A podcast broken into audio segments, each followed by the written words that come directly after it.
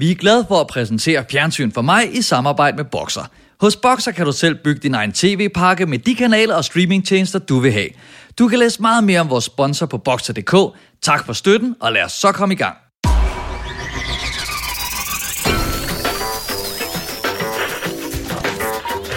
Nøj, det er fjernsyn for mig. Du er tunet ind på Fjernsyn for mig, podcasten, der handler om at anmelde Flow TV. Julen står for døren, og det gør afsnit 49 også. Vi venter dog med at jule helt igennem og kigger i stedet på pensionister og børnehavebørn i endnu et eksperiment fra DR, nemlig rollinger på plejehjem. Og min sandt, når vi ikke nupper endnu en premiere fra Statsradiofonien, der har kastet deres kærlighed efter det populære emne Danske Digte, dog tilsat nogle af landets mest kendte musikere. Det er i programserien helt lyrisk. Vi har til gengæld allieret os med to af landets helt store profiler i tv-landskabet, vært, forfatter, instruktør og børneikon Jakob Rising, samt tidligere radiovært og nu magtfuld tv-boss Rico Wigman. Så slå lyttelapperne ud og forbered dig på ultrakondenseret broadcast-viden, krydret med lystige anekdoter. Velkommen til Fjernsyn for mig. Mine damer og herrer, tag rigtig godt imod jeres værter, Dan Andersen og Morten Rum Sørensen. Hele stuen syder af star quality og power her, kan jeg mærke, fordi jeg, jeg tænker mere på vores to andre gæster. Vi har fået nogle af de helt store kanoner med. Velkommen til Jakob og Rico. Der er slået jeg Vesten, og rent øh, kanonmæssigt. Tusind tak. tak. Altså, Jakob, du har haft en ret imponerende karriere. Øh, Nu siger jeg datid, jeg håber ikke, den er slut endnu, men for lige at øh, introducere dig, så tog jeg Wikipedia øh, til hjælp. Ja. Og så citerer jeg her, der står, han har især været vært på forskellige børneprogrammer, men har også haft værtsrollen på nogle programmer, som henvender sig til voksne. Og det, og det er jo... Jeg er sikker på, ret sikker på, at min fødselsdag også er forkert på Wikipedia. Okay, det tjekkede jeg ikke, skal Nå. jeg indrømme. Men altså, nu fik vi jo lige øh, opsummeret det meget præcist. Ej, nu nysgerrig. Hvornår er din fødselsdag? Jamen, det er fordi, altså nu, nu kommer der breaking news. Min fødselsdag er 10. øh, maj, men jeg har på et tidspunkt spillet en rolle i noget, der hedder Jul i verdensrummet for mange år siden, hvor jeg spillede så overbevisende, hvor jeg siger, at min fødselsdag er eller andet 28. oktober. Og det står så på Wikipedia, men jeg har med vilje ikke rettet det, fordi hver år den 28. oktober, eller hvad den dato er, så får jeg blomster fra sådan nogle øh, forskellige organisationer øh, og tidligere arbejdsfolk øh, folk og sådan noget, der ligesom sender mig øh, gaver. Du har to Så jeg har to fødselsdage. Ej, Hvis hvor der dejligt, du. nogen i Brasilien lige nu, som kan lave om på Wikipedia, så kunne man gøre det nu med din. Skal man til Brasilien for at lave Ja, om det på det, det, der er. nettet? Hvor der var det med, Nye regler. med Dan Jørgensen og, øh, hvad hedder det, øh, hvad hedder hun, Katrine Dias. Det her med, at han havde en Ph.D., øh, det skiftede, der er noget med, det er, en, det er en historie, det er en reference. Pludselig Ja, ja, havde han en. Ph.D., så havde han ikke en Ph.D., og det, blev, det skete fra Brasilien, øh, den rettelse på Wikipedia, men at, ja, gå ind og læs om det. Nå ja, men du er også så oplyst med natholdet af det der. Er jo ting, jeg ikke følger med i. Det var den reference. Nu vel. Ja, Undskyld Jamen, jeg er jo godt klar over måske i dag, at det ikke blev sådan snore lige øh, efter Det synes jeg, det er. Men- Snor lige efter min karriere. Jeg kan godt lide det på mig. Eller? Tillykke med fødselsdagen til 10. maj. Men det spørgsmål, jeg egentlig havde forberedt, var, hvad, hvad, hvad vil du selv sige, Jacob, er din spidskompetence? Øh, altså, øh, i forhold til, hvad jeg laver? Ja, jeg vil sige, det. hovedsageligt laver jeg jo fjernsyn. Men ja. det rigtige er jo også forfatter og, og, og lave nogle andre ting også. Mm. Men, øh, men jeg vil sige, hvis jeg skulle nævne en ting, så er det at lave fjernsyn. Men altså som vært, det er det, du... Ja, men så, så tit så laver jeg faktisk, altså indimellem, det er det, der er mange, der, altså, og det er jo ikke alle værter, der er det, men jeg er også sådan en, der sidder og udvikler, altså indimellem, ikke? Så, så der er nogle øh, værtschancer, hvor man simpelthen bare går ind, og så får man et cue-card i hånden, og så siger man, hvad der står på det. Og andre, der, der er man ligesom med til at opfinde det og, og bestemme, at sofaen skal være rød, og tæppet bag skal være blåt og sådan noget. redaktionel vært. Der er også forskel på rettigheder, eller man fortæller, det giver Ja, mere, hvis ja. man blander sig. Hvor giver det mest flest Hvis man også tager ind og drikker kaffe på kontoret i Ja, løbet af ugen. nå ja, okay, ikke ja. Ja, jeg, jeg Jo, var der jo faktisk, da I fandt på det, kan man sige. Ja, præcis. Lidt, ikke? Ja. Kan du huske din, sådan, uh, dit, dit, dit breaking på, uh, på tv? Eller hvornår du synes, nu har jeg, det, der, der peakede jeg ikke peakede på Der den måde, men ikke. jeg ved, der kom jeg i, i, det var min største øjeblik. Uh, altså, jeg lavede noget af det første, uh, jeg lavede, det var det, et, et børneprogram, der hedder Amigo. Der Ja. begyndte jeg sådan at blive kendt på gaden. Og det kan jeg godt huske, jeg var til casting på, og ikke fik. Ja, ja fedt. det kan jeg faktisk også godt huske. Ja. Jeg håber ikke, du. det var der mange, der var... Jeg vil sige, jeg kørte selv det casting. Der var måske 15 års casting, og jeg ikke fik job. Ja, fedt. Jamen, jeg, var, jeg kan huske, jeg var, øh, de ringede til mig og sagde, dig er dig er en anden, og øh, Ja. det blev ikke dig. Ja. Ja. Okay. Og må jeg sige, for at lave sådan en full circle omkring Ja. den, der når Jakob ikke arbejdede som vært og optog programmer til Amigo, så var jeg der om sommeren for at lave games, altså lege til Amigo. Og det tror jeg faktisk ikke engang, vi har talt om, Jacob. Nej. Men øh, ja, Så vi var så tæt på at have altså et liv sammen. En os tre. treenighed. Ja. Ja. ja. så Men så er vi her, Og nu sidder du her. Ja. 20 år efter. Ja. Men, men Rico, jeg kan bedst huske dig fra, eller tidligst huske dig, vil jeg hellere sige, fra, fra Gindberg Store Aften, tror jeg det hed, hvor du var sådan en, en øh, speaker, men også en sidekick, hvor at nogle gange så var du enormt meget med i billedet. Hvordan kom den rolle på plads? Jeg tror ikke, jeg har set den helt på samme måde nogensinde. nej, øh, præcis det. Jeg, jeg, jeg, det er aldrig blevet kopieret. den måde at gøre det på, fordi det var virkelig et underligt greb i virkeligheden. Øh, Gindberg var vært på det her, øh, sådan en øh, forløber, kan man godt sige, for natholdet på en eller anden måde. Dengang havde vi bare ikke så mange klip, der var det kun lige en harddisk med nogle klip fra aftens øh, nyheder.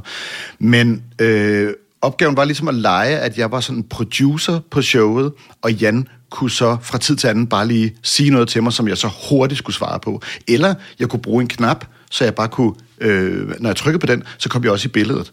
Altså, hvilket er helt absurd svært. Altså, at skulle være parat til, hvad Jan siger på et givet tidspunkt, eller selv lige synes, at nu har jeg noget, der er vildt nok og sjovt nok til at trykke på en knap, så jeg kommer i billedet. Det er, og- for en ung fyr, det var sgu, jeg synes, det var lidt pres. Og seerne forstod det heller ikke. Man skal være rimelig sikker på, nu, er den, nu har jeg den. Nu har jeg den. Det minder mig faktisk om, der, der er det der, der hedder landlæggerkampen øh, oppe i øh, Særet Rørvig, Rørvig og sådan noget. Der har Jan, han, det er sådan en kendis fodboldkamp, der er deroppe en gang om året. Og der øh, er det ofte Jan Gindberg, der kunne, øh, hvad hedder det, kommenterer. Jeg, han spurgte mig et år, om jeg ville hjælpe, øh, hjælpe ham med det, og det sagde jeg til. Men det var mig og Jes Dorf, øh, og så Gindberg, og der var kun to mikrofoner. Jeg fik ikke den der mikrofon. øh, den havde Dorf og, og Gindberg. Øh, så der var det... sp- Altså, fuck med det samme igen. Altså, fordi jeg skulle bede om mikrofonen, hvis jeg havde noget fedt at sige. Og det er simpelthen den værste position, man kan... Jeg var i hvert fald ikke øh, voksen nok til det at sige, nu er det pisse sjovt. Stik mig den mikrofon, Dorf. Ej, det er også svært, at man ligesom, fordi så når man at tænke for meget over tingene, og så er moments gone. Fuldstændig. Men det, Men- var en, det var en god periode for mig. Jeg var glad, det var 2005. Det var en glad periode.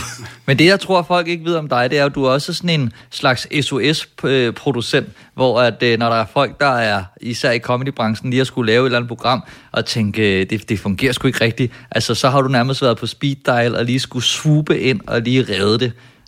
Øh, Det er sådan, altså, der, der har du alligevel været sådan en, en ghost øh, producer ting, der har stået bag i utrolig mange ting, og det ved jeg ikke, om folk er 100% klar over. Det ved de nu, forhåbentlig. Og men der er vel også nærmest, hvis nu vi lige er ved rygklapperiet, nærmest en, altså man siger, det er en klassisk Rico Wigman, det er altså meget det der comedy gala øh, musikvideoer og sådan Ja. den, den stil der. Ja, altså kompliment. fundamentet for eksempel Ja. er jo et rigtig godt eksempel på, på noget, der virkelig smadret igennem, ikke? tak. Der- Hvis jeg lige skal toppe den, så kan jeg sige, jeg troede bare, at man altså startede med at ringe til Rico efterhånden. Eller, eller, Og man skal altid lige prøve selv, og så finde ud af, fuck, det er sværere, end jeg troede. Og så sidder Rico i sådan en Jabba the Hot Palace. Men det er nu gået ned ad bakke med det, efter at øh, jeg har så nu mit eget firma, som hedder Pineapple, og det er jo, vil jeg vil jo altid være en konkurrent til andre, der laver det. Så da jeg var sådan en free bird rundt omkring, der kunne man ringe til mig, det, var, det, det gjorde man så. Men lige nu, der vil man jo så typisk ringe til, til konkurrenten, øh, direktøren for et konkurrerende øh, mm. firma, så det gør man ikke øh, rigtig så meget mere. Men venner øh, gør det, og uanset øh, hvilket selskab, der så laver det, hvis det er noget Zulu Awards eller et eller andet, så kan man altid, og det bliver jeg så også ringet op og hørt om, om man, hvad man kunne gøre. Og nu er det vi ringet til dig. Vi havde nogle problemer med podcasten. Lidt lidt under. Det synes jeg nu ikke, det er en meget dejlig podcast. Skulle vi prøve tage mikrofonen fra Rico, og så se, altså så hvis du har noget virkelig sjovt at sige. så får du- DR har med Lise Rønne i spidsen besluttet sig for at få sat musik til nogle af Danmarks mest berømte digte og også nogle mindre berømte. I første afsnit er helt lyrisk entrerer de med musikerne Paul Krabs og Bro, der bliver sat til at fortolke 80'ernes punkpoet Michael Strunge. Vi tester, om det lykkes at gøre digte til tv-underholdning. Altså, jeg var ret spændt på det her program, øh, og det har jo primært været dig, Rico, der har slået et godt slag på det her, fordi det er jo utrolig svært at skulle afbillede en, en kreativ proces. Altså, det ville simpelthen være så kedeligt, hvis man skulle filme mig øh, skrive stand-up, for eksempel. Fuldstændig. Jeg havde ikke set programmet, før jeg selv øh, bød ind med, at jeg synes, vi skulle se øh, det her program, fordi jeg var nysgerrig. Det har i mange år været sådan forbudt at lave musik på fjernsyn. Altså også bare spille musik, medmindre det var et, øh, et fuldt musikprogram, altså DMA eller øh, noget lignende, så måtte man ikke spille musik. I natholdet har vi haft store problemer med det øh, i forhold til øh, også redaktører og så videre, at lige så snart vi havde et band, der havde lyst til at spille i natholdet, så var det sådan, nej, det er en sapper. Øh, musik, det er en sapper. Nå, det er Jamen, det er jo derfor. LOC, nej, det er en sapper. Jeg tror, at toppen og poppen har noget andet at sige. Jamen, det er der, den start. Det, det, det er faktisk der, mm. at, at det sker for... for mu- altså, ja, man kan google, og man kan finde ud af, om, øh, om det er løgn, men jeg tror, det er der sådan rent mainstream-mæssigt, at man faktisk lov til at lave noget, noget musik-fjernsyn. der har været masser på DR2, der har været masser på og DR igennem tiderne, men sådan rent popularitetsteknisk, så tror jeg, det er der, det sker omkring toppen af poppen, at ah, så landede det, og folk kunne faktisk godt lide det. Men- så men det er også derfor, at det, det er en banebryder for det program. Men man kan sige, der med toppen af poppen, det er jo også den helt moset øh, med sukker ovenpå, man får ind, fordi det er numre, man kender, og det er kendte, man kender, og, og man får en historie med oveni. Det er jo præcis ja. en af de ting, der er med det her program. At, øh, at, at, øh, er en ting, I siger meget i den her podcast, det vender vi tilbage til. Men vi vender sikkert også tilbage til, om der er dybde nok, om der er historie nok, altså om, vi, om der er noget på spil, og om der er følelser nok i lige præcis det her program, sat over mod øh, Top og Pop. Så lad os lige høre, hvad det, der, er, det går ud på. Altså, for jeg tænkte nemlig først, øh, det her det er toppen og poppen med gamle digtere. I seks programmer udfordrer jeg 12 af Danmarks bedste sangere, to og to, til at sætte musik til vores største digtere. Jeg er ret nervøs lige nu. Er I klar? Her er dit digt. Yes, mand! Det er stærkt, er meget rørende. Opgaven er at lave en helt ny sang på en gammel tekst, altså gammel lyrik. Det er jo en, en tung arv at, at forsøge at løfte. Fuck it, sir. Ja. Jeg håber ikke, jeg er den eneste, der bøvler med det her digt her. Men jeg føler ikke det her. Jeg ved ikke, om jeg bliver klar. Jeg tror, jeg skal mærke den dybere mening. Nu, nu, nu. God fornøjelse. Til sidst skal de spille sangen live foran publikum. Hold da kæft, mand. Det der digt har ramt mig meget mere, end jeg troede. Jeg synes, det var simpelthen så rørende. Jeg er blevet klogere, så jeg synes, at jeg er vokset om den her opgave her mega meget. Hjertelig velkommen til Helt Lyrisk.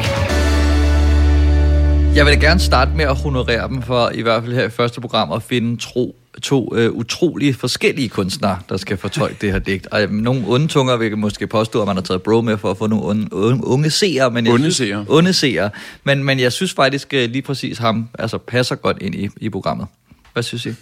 Jeg er fuldstændig enig. Jeg synes, mm. det er meget, meget, det er dejligt bredt, altså, hvis man kan sige bredt om to mennesker, men det er et dejligt bredt cast. Altså, øh, øh, det, jeg, jeg var vild med det. Jeg synes, det er, en, et, et, det er godt at se. Jeg kender ikke særlig meget til Bro, øh, så øh, jeg synes, det var et indblik øh, i det. Altså, han ændrede sig jo også halvvejs i programmet, der har, har programmet ændret hans liv.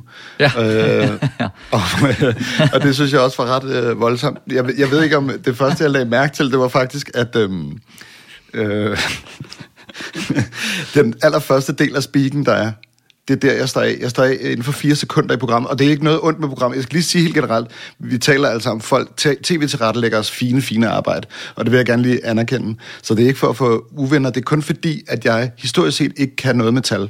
Så når der kommer noget med tal, i seks programmer udfordrer jeg 12 af Danmarks bedste sangere, to og to. Ja, præcis. Det er der, jeg får lidt problemer øh, allerede inden for de første fire sekunder, fordi jeg er bange for, at det er nogle tal, jeg skal huske.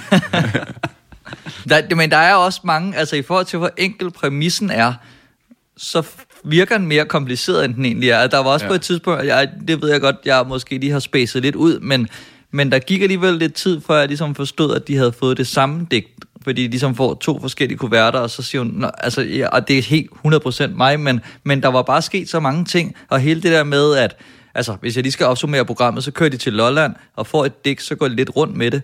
Øh, så kører de hjem igen øh, og sætter musik til, og så kører de tilbage til Lolland og spiller foran et publikum. Så og der er ikke sådan lige sådan en... Vil du gerne have haft, at Lise Rønne kiggede i det ene kamera og sagde, og det er samme digt.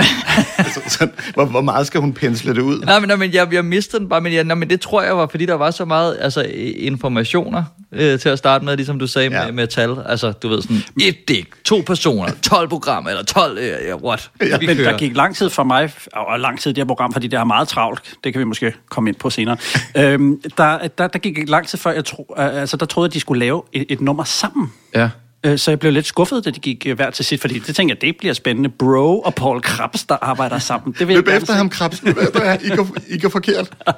Men, men Jacob, som uh, idémand og vært, altså, hvad, hvad, hvad siger du bare til præmissen, hvis der var nogen, der kom og præsenterede den her uh, for dig?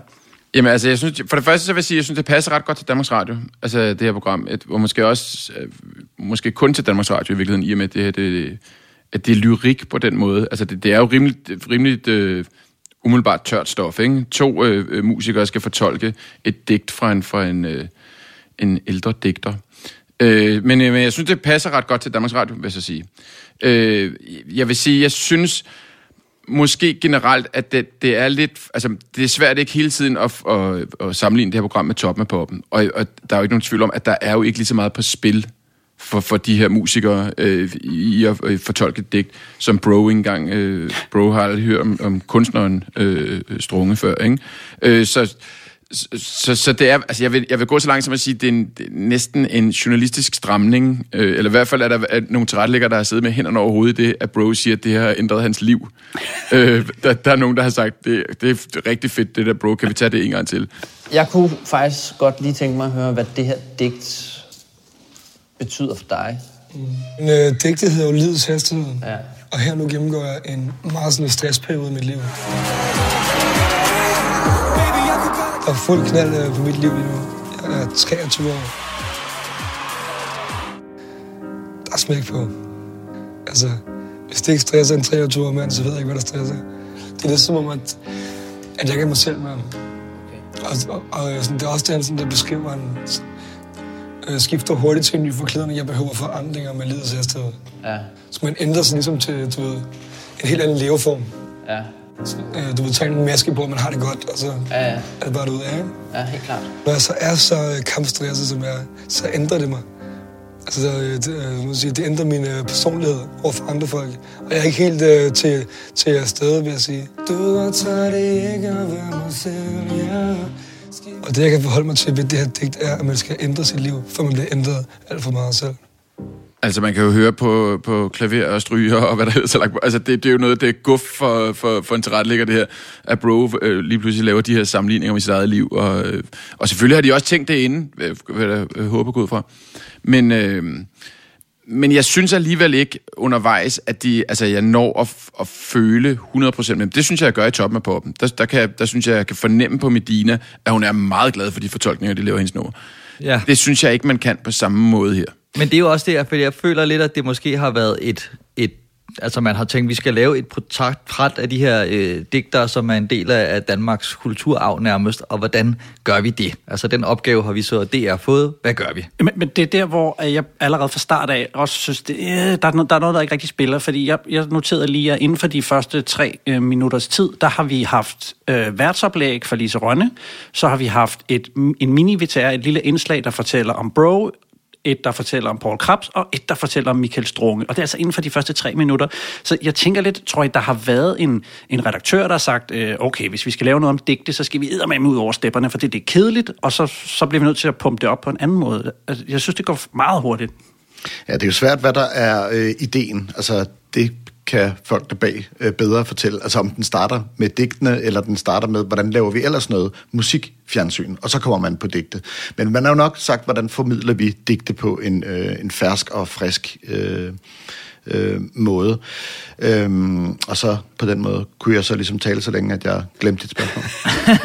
Jamen, jamen, tror jeg, at altså, det her er jo et 28-minutters format, og, og tit så har vi lidt været ude for, at vi synes måske, øh, det er lidt lange i spyttet.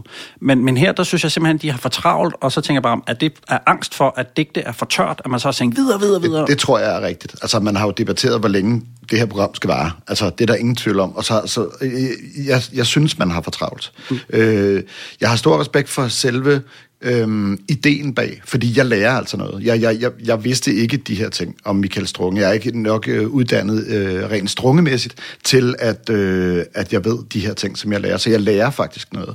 Og øh, det synes jeg er godt ved programmet. Men det er som om, som, øh, som øh, Rising også lidt er inde på, det virker lidt som om, at der sidder en mand ved et klaver lige uden for billedet, og er klar med nogle måltoner, lige så snart nogen siger noget, der har med følelser at gøre. Og det er det, der er med Bro. Og det er faktisk begejstrelsesniveauet, jeg synes, der er lidt af problemer, fordi jeg kan ikke helt være med på det. Altså, hvis, hvis jeg ikke er blevet taget nok med på rejsen, så er øh, Bros, øh, hvordan, hvordan det har ændret hans liv, det er jeg simpelthen ikke med på. Men den første gang, jeg opdager det, er faktisk, da de skal ind og interviews Krabs og Bro i det interviewrummet i den store sal, der siger, der siger Krabs, wow, da, da, da han ser rummet, han skal interviews i. Og det tænker jeg, det vil jeg have klippet ud. Ja. Ja, det, Det, det, det, det, fordi den, hvis de gerne vil have mig til at ride på den begejstringshest, så skal det være et vildere rum. Men jeg synes faktisk, noget, der jeg synes, der fungerer rigtig godt, det er, i stedet for netop, at de skal sidde i en synk og ind i et interviewrum, altså, så kan jeg godt lide, at de ligesom lidt sætter dem op, så de kan interviewe hinanden. Nå, hvad synes du? det, jeg synes, at det er en mundfuld. Jeg synes, at det, øhm, det bliver fandme svært. Altså mega fedt, øh, det der skift og fart. Jeg har brug for fartskift. Ja, præcis. Jeg ændrer mit liv, for at ændre mig. Ja. Det bliver Ja. fanget. Ja, Det kunne jeg godt lide. det. Ja. Det sværeste for mig, det er jo, at der ikke rigtig er noget, der rimer, ikke? Altså, men, men der er så mange stærke ord i det, og jeg, jeg, jeg, jeg synes også selv, jeg, jeg trænger også selv til at blive rykket ud af min egen lille... Ja, comfort zone. Comfort, ja. Enig. Ja, Skal vi smutte? vi smutter. Der skal arbejdes. Yes. Der har jeg også en idé om, at det kunne måske være sjovere, hvis de var lidt tættere på hinanden, også i processen. Altså fordi de er så to forskellige musikere, at de kommer ikke til at, at stjæle i gåseøjen fra hinandens idéer. Og jeg kan nok godt lide det samspil, de har, også fordi der er en aldersforskel, der er en genreforskel, der er alle forskelle, ikke? og det fungerer bare bedre, end at de sidder i en synk, og der sidder en tilrettelægger og siger, øh, hvordan rimer du på kameleon? Men, men det her, øh, synes jeg også bare er meget noget, der står i manus. Og, og så slutter I lige af med at sige, og vi er travlt, og vi skal videre, og så klip. Og så Jamen, de er jo gode til det. Altså, jeg købte det. Jeg synes ikke, de var sådan et, hej, hej Paul, har du læst digtet? Ja, det kan du tro, bro. Jeg synes også, det virkede okay. Altså, da, da, jeg er altid lidt på vagt omkring det der sådan medie carpaccio, ikke? de der helt tynde skiver, der bliver skåret. og den her gang er det jo det med kameleonen, det der store historie i Ja. den. Hvordan vil det gå, når han skal synge kameleon? Øh, det var så ikke lige i det her tilfælde nok til lige at hugge mig helt på, men fordi jeg kan faktisk godt, altså, jeg kan faktisk godt lide det, programmet vil. Det lærer mig noget. Der er noget med, musik får en chance at last igen øh, på, på tv. Det er jeg bare glad for. Jeg, der skal være musik. Vi skal lave den her form for kulturformidling. Og som Jakob siger, det er et rigtigt øh, DR-program. Men øh, vi har lidt travlt. Også i forhold til, altså, hvor svært er det Altså, jeg har tjent en million ved at rime på kameleon. Jeg er der allerede. Altså, hvorfor er Han må ikke lave om på teksten. Nej, nej. Det gør yogaen i anden program. Øh, han er skide ligeglad med det. Men, øh, Det er yogaen generelt. ja, fuldstændig. Nå, men nu koncentrerer vi os primært om første program, men jeg ved, at, at de, de deler det op, så det er forskellige digte, der kommer i de andre programmer, hvor de alle sammen lidt har ligesom svigtet det der greb. Fordi det er jo også sådan lidt, det bliver måske en lille smule konkurrence, fordi at de laver to versioner af det samme digt. Altså man kan ikke lade være at veje, hvem løser opgaven bedst. Altså, er det så, at det er to forskellige digte i de andre programmer? Ja. Okay, men så tror jeg, det er derfor, jeg blev forvirret. At det, altså, for jeg har måske set noget trailer, og så har jeg set noget andet, og så da det lige pludselig kun var det samme digt, så var jeg... Nå, ja. Så det er bare lige til Lise Rønne. Kig ind i det andet kamera. Er lige at sige, Dan, øh, Dan det her program, der er det kun et digt. Er en faktaboks for meget for langt, hvor man lige... Det er et svensk format, ikke? Det ved jeg ikke. Det tror jeg, det er. Det kunne... Er det der, øh, hvis vi skal tale kort om, øh, om titlen på programmet? Ja. Hvad, hvad vækker den i jer? Er det et ord, ordspil? Hvad er det? Hvad, Helt hysterisk, eller jeg ved ikke, hvad de prøver at lede hen. jeg var nemlig meget i tvivl, fordi lige nu Ganske lever vi i sådan en... Jeg ved ikke, hvad lever i sådan en meget... det, ikke? Hvad? Hvad hedder programmet? Helt lyrisk. Helt lyrisk. Og, og lige i øjeblikket er der jo sådan en tendens inden for titler på programmer, at de skal hedde lige præcis, hvad der sker. Af, min stikkontakt har en løs forbindelse. altså, så ved man, hvad det handler om. Der bliver afhandlet i titlen. Ja, er ja, ikke sådan ja. noget øh, underfundigt noget. Det er meget direkte. Jamen, det er meget forklarende. Det, Ja, og lige den her er helt lyrisk. Det fortæller noget om lyrisk, men jeg blev bare en lille smule forvirret, fordi jeg ikke vidste, om der var en reference. Jeg, ikke- og jeg havde glemt til at komme i dag for at spørge jer. Ja, nej, det Hvad tror jeg ikke, er der er. Nej, helt Men- lyrisk. Men det er jo lidt sundt i virkeligheden, fordi når man nu bevæger sig over i den boldgade, så kunne man godt have, have håbet på lidt mere sproglig fantasi. Ligesom, hvad var det, det hed, det der program, der hed sådan noget sange fra anden, eller sådan et, Ja. ja. der handlede om noget korværk. Ja, altså, ja, Øh, det var en meget smuk titel, hvor Ja. ja. man fik lyst til at drømme med, hvor det her helt lyrisk, altså det lyder næsten som noget comedy, sådan lige umiddelbart på den Ja. måde, det, det stillet op. Ja, jeg, jeg, jeg må sige med det samme. Jeg, jeg, er, jeg kan godt lide sådan nogle titler, der ligesom gør noget, driller mig lidt. Jeg, her der blev jeg bare en lille bitte smule forvirret, fordi jeg ikke vidste, om det var en reference til noget om held. Altså en held. Øh, Ja, ja. Unge er min held. Og helt. Tove Ditlevsen er min held. Øh, held ly, helt lyrisk. Men det, jeg tror ikke, der er noget af der. helt ude i de Ja. kreative baner. Ja, og fuldstændig. Men jeg kom tilbage igen og tænkte, lad, dig, lad mig nu bare være forvirret. Men hvad synes I, hvis man ligesom ser programmet som et, altså et digterportræt, hvor man tænker, det øh, er måske øh, et, et, et del af pensum i gymnasiet, at øh, hvis vi skal lære lidt om Michael Strunge, så er det måske øh, en, altså lidt lettere at sluge, end at det er sådan 80-årig. Jeg kan ikke mere, jeg er brændt ud. Inden sin død nåede Michael Strunge at udgive hele 11 digtsamlinger. Han havde skarpe holdninger og blev derfor et kendt ansigt i medierne. Vi lever i et land med verdens højeste selvmordsprocent og verdens laveste børnefødselstal og verdens bedste digtere. Men alligevel befinder de fleste danskere sig på et kulturelt stadium, hvor de nærmest er analfabeter. Michael Strunge var inspireret af musikmiljøet fra David Bowie til punkrock, men alligevel er hans tekster ikke umiddelbart sangbare. Jeg synes nemlig, de der små snack bias bider der sådan ligesom er drysset ned over programmet, altså synes jeg fungerer rigtig godt, så det ikke bliver sådan en, du ved, nu får vi fire minutter, øh, hvor vi skal lære noget om Michael Strunge, og jeg føler faktisk, at jeg bliver interesseret i det. Mm. Hvad tænker du, her? Men der er ikke nogen tvivl om, øh, som Rico også er inde på, altså jeg tror, at det er, at det er den vej rundt, at man har tænkt, hvordan får vi serveret noget omkring øh, lyrik, ligesom vi har med Mikke Øendal. Hvordan får vi fortalt noget om nogle store forfattere, og ligesom får snytte en viden ind øh, i, i nogle mennesker, der ikke normalt vil se den slags. Fordi jeg tror, det, det, det den vej rundt, at man ligesom har tænkt, øh, vi, vi skal have, have lært nogen omkring strunge på så festlig en måde, vi overhovedet kan, øh, mens, uden det bliver pinligt. Ikke? Og jeg synes da egentlig, altså jeg, jeg vidste heller ikke meget om øh, altså strunge. Det var sådan, så da de sidder, øh, Lise Rønne sidder og giver os nogle hints til, hvem forfatterne er, eller hvem, øh, ja, hvem øh, det er, vi med at gøre, og hvor Bro sidder og, og er helt blank. Og der sad, der sad jeg og tænkte, nu hvor er Bro dog øh, blank, han ikke kan se, at det der det er Dan Turell. Øh, så, så, så, så, jeg vil sige, mig og Bros øh, lyrik øh, know-how er næsten på højde med hinanden. Øh, så, så, så, så på den måde, så lykkes opgaven jo, kan man sige. Ikke? Ja. Øh, jeg vil så sige, at, altså, jeg opdagede jo så også, at jeg ligesom var ved at blive snydt til at, at lære om, om lyrik. Altså, det, og så slukkede du? Nej, for nu er jeg jo en flink kammerat, der ja. se det igennem. Men der kommer også et andet greb senere, hvor vi skal lære noget mere, hvor de, vi introducerer sådan en ekspert, der skal hjælpe dem med ja. at forstå Strunges mm. Hallo. Fornøjelse at møde dig. Ja. Hvordan går det med øh, digtet? Det er fucking svært, synes jeg. Neil Ashley Conrad Ting er magister i nordisk litteratur og ekspert i Michael Strunge. Neil skal give Bro en hjælpende hånd med at forstå Strunge. Han virker meget mørk person, hvor jeg er, en mere 23-årig glad dreng. Ja. Michael Strunge var meget psykisk syg over lange perioder og var ude for mange indlæggelser. Han havde i en del af sin digte haft drømme om at flyve. Og lige pludselig så er der et eller andet, der står klik, og der sker der jo det, at han, han øh, springer ud af vinduet, og i det han gør det, så skulle han angiveligt have sagt, nu kan jeg flyve. Og han sprang ud helt op for femte sal, og han landede lige hernede. Lige nede foran. Helt op for? Ja. Jeg tror, vi er to tredjedel ind i programmet, da vi får præsenteret ham her, og han er både rundt til Bro og Paul Krabs, og ligesom skal have sådan en, en, øh, en coaching session, øh, fordi det er svært at skrive det her, og så pludselig kommer vores redningsmand ind. Hvad, hvad synes I om ham?